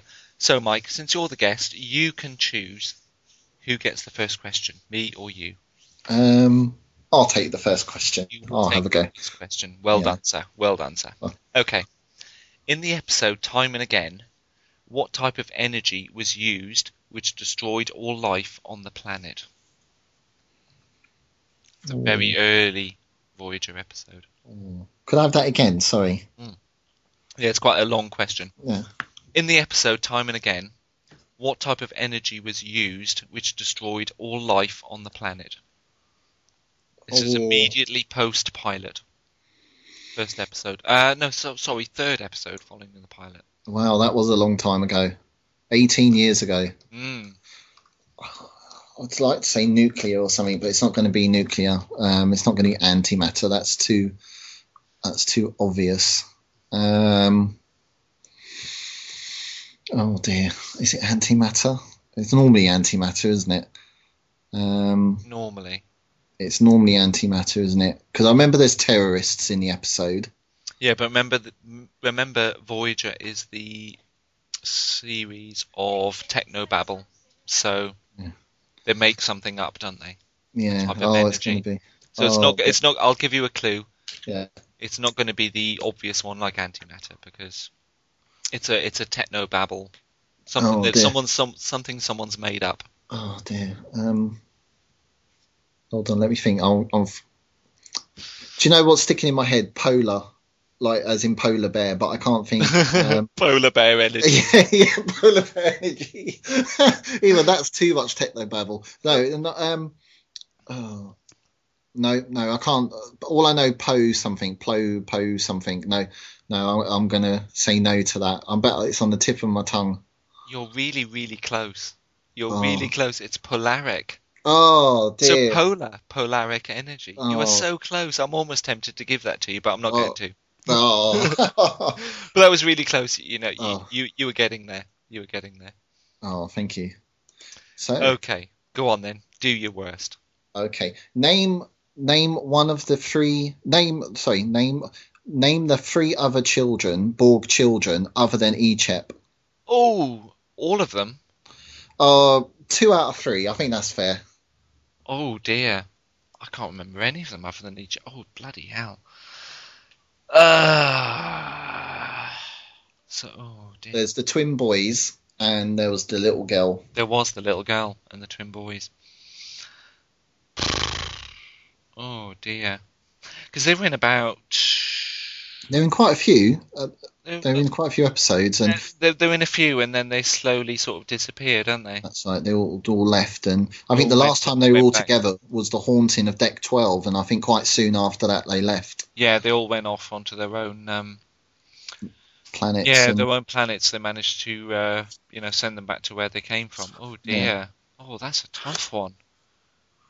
I'm not even going to try to um, sing stomp, stomp, stomp, stomp, stomp. Stop, stop, stop. the- Ooh. um. Oh, I. I'm going to have to give up on this one. I really don't have any idea. I really can't remember much about those kids at all. It's a long time since I've done a Voyager rewatch, so no, no, you're going to have to give that one to me. We've got Mezoti, which is the girl, Azan, and Rebi, or Rebi. Oh, blimey. Cena's most probably, um, if she could hear me now, she's mostly screaming at my pronunciations. But um, yeah, Snug mode will be engaged if she knew those because I, I didn't. I don't really remember those Borg children very well. I remember Icheb, but not those at all. So, oh Oh. well, okay, well, we're uh, nil nil each. So, time for your second question. Ooh, here we go. Name the alien woman who falls in love with Tuvok when he and Paris are stranded on a planet. Oh, oh, oh, stra- oh, I was almost about to say alter ego then, but no, he's stranded on a planet. Oh no. Oh, uh, oh Yeah, no. you- I thought you might because uh, Alter Ego was um, on the Delta Harry quadrant, uh, on the Delta Quadrant a couple of weeks ago. Yeah, and I was thinking straight away. I thought alter ego, and and the, straight away the her picture of her face came into mind. But no, I know who you mean, Yeah, and because they have to leave her at the end, and it's really quite you know Tuvok's upset in some yeah, ways. they, they have to eat those spiders. Can you remember that? They have to Yeah. down these Ugh. huge, horrible spider-looking things. And and doesn't time go really slow there as well, doesn't it? Yes, or is it it the does. other way? It's one of the two. Yeah, it's one, of the two. Yeah, ti- time moves in a different direction. I'm just waffling because I can't think of the answer. you, but, uh, you're just trying to kill time, aren't you? I, I'm just trying to show let, let the listeners know I do know something about Voyager, just not the answers. No, no, I no. I think you've got me again. You've got me again. I can't think, but I know I can see her face, but I can't you know see. her. And she was in something else, and I, I'm I'm trying to rack my brain to find out what else she was in. I'll have to look it up on Memory Alpha and, and work out what else she was in. Her name was Noss, Oh, the woman with the sh- very short dark hair. yeah, exactly. I, I saw the se- I've face. seen her in something else, and I'm not sure what it is. So I'll, or we'll have to actually look that up and see what else she was in. Oh dear. Should have, she had a very funny accent. Yeah, it was not not squeaky, but it was a bit high. It was high pitched, wasn't it? Yeah. Not squeaky, squeaky, but Yeah. oh dear. Yeah, so The the thing I remember most about that was them hunting down those big crab spider things. yeah, They, they, they, these horrible things, and you're thinking, oh god, I've got to eat them. And I'm, I'm not a fan of spiders generally, but ugh, the thought of eating those things was, um, yeah. no, not pleasant. No. Um, so Okay. next question. Go Oh, on. let's see. What is the name of the episode where the Doctor meets another hologram on a ship with no crew and, and tries to help him? That is. That's message in a bottle. Oh, it's not. It's Revulsion. The episode Revulsion. Do you remember that one? I don't remember that one. Yeah. Hang on a minute. Repeat the question. He meets. Sorry, uh, unless my question's too vague. What is the name of the episode where the Doctor meets another hologram on a ship with no crew and tries to help him? And I think B'Elanna's with him too. Revulsion.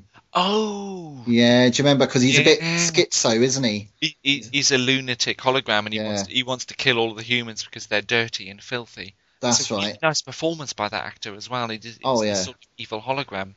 It's quite twisted, isn't it? He is. It's oh yeah, yeah. That's a good one. Oh. Oh, we're not doing well here, are we? Nil No, nil. well, nil nil nil nil nil. Okay, right. Okay, your third question. I think you might get this one. Oh, hopefully. Name the inspector from the Devore Imperium with whom Janeway had a, and I want to say fling, but a possible fling. She had a little bit of a thing going on with him. I wasn't quite sure how to phrase the Oh, question. yeah. And we were. Do you know what's really annoying? We were talking about this episode on Ten Forward. Yeah, counterpoint is the Yeah, You'll- exactly. The episode. Uh, that's not a clue by giving you the episode. It's from no. I, I knew I knew the episode. I just couldn't think of. Oh dear. Um, I see his face because he wore black, and then he then he, you know, you didn't know who had seduced who. It's a great episode. Oh, it is, isn't it? It's it's just like that. Um, who's playing who sort of thing. Yeah, definitely. Oh no, And you can't think of his name. I, I can't. I see again. I see the face, but I don't. I don't see the name, and um, I can remember most of the episode. Oh dear. Um, There's a. I'll give you a little clue. oh, gone. There's a Star Wars link there. Star Wars link. There's a Star Wars link. His name is has a Star Wars related uh, link to it. Oh dear. Um, um, oh, let me think about this. Kashyk. Kashyk? Sorry, I don't know if I pronounced it right. It's, It's e- Kashyyyk. You're right. It's Kashyyyk because of course Kashyyyk was the Wookiee homeworld. It's Yeah. Kashyyyk or Kashyyyk he's called. Yeah. Yeah. Kashyyyk was the Wookiee homeworld. Well done, Mike. Oh, I got one. You got one. Nice one. You're in the lead. Damn it. oh dear. Okay, this one you might you, you should get this actually. I think you should get this. I think I've made this too easy. Um, one of DS9's recurring characters directed two episodes of Voyager. Who was it? Oh, a DS9 recurring character. Um, Andrew Robinson. Oh yes, I think I gave it away by saying you would get this. So um, Andrew Robinson. I did. I didn't know which ones he directed. Knew, that was a clue because you know, you know, Garak's one of my favourite characters. and could you name the episodes? Oh, blimey. Um, I couldn't off the top of my head. Oh, they a were bonus question? Yeah. Oh well, no, I'll, I'll tell them anyway. They were unforgettable and blood fever. Unforgettable. Which one? Which one's unforgettable? Do you know? I have to check now because all I did was write down the. Um, you just write it down. I, I did blood fever because that's the one where B'Elanna sort of goes through um. Yeah, that's next up on the. Oh yes, I remember that one. Yeah, I know that one with the uh, where Chakotay meets a woman who claims that they fell in love. Yeah, Yeah. I've just had a look on Memory Alpha. Yeah, So all good fun. Oh, there you go, one all. I think that's a nice way to. I think I think that's a nice. It's a nice Yeah. draw, isn't it? It doesn't count towards the overall Trek off score to, score because it's basically the three of us together. But that, that's a nice way to uh, to round that up, isn't it? No, definitely. So, Mike, as you're the guest, it is the tradition on TrekMate for the winner of the Trek Off to uh, sign off the show. But since you're the guest, would you like to do that? Well, yeah, and that's Trekmate. You've been listening to the Trekmate Podcast. Would you like to get a hold of us? Visit trekmate.org.uk and boldly go where no podcast has gone before. Make it so. Prepare to attack. All hands battle station. Don't worry. We will get to the bottom of this. All right. Ask is a tall ship and a star to steer by. I don't want excuses. I want answers. Am I authorized to enter the neutral zone? Now, what do you think that tells me about your character? Captain's log, stardate 3541.9. Program complete. Enter when ready.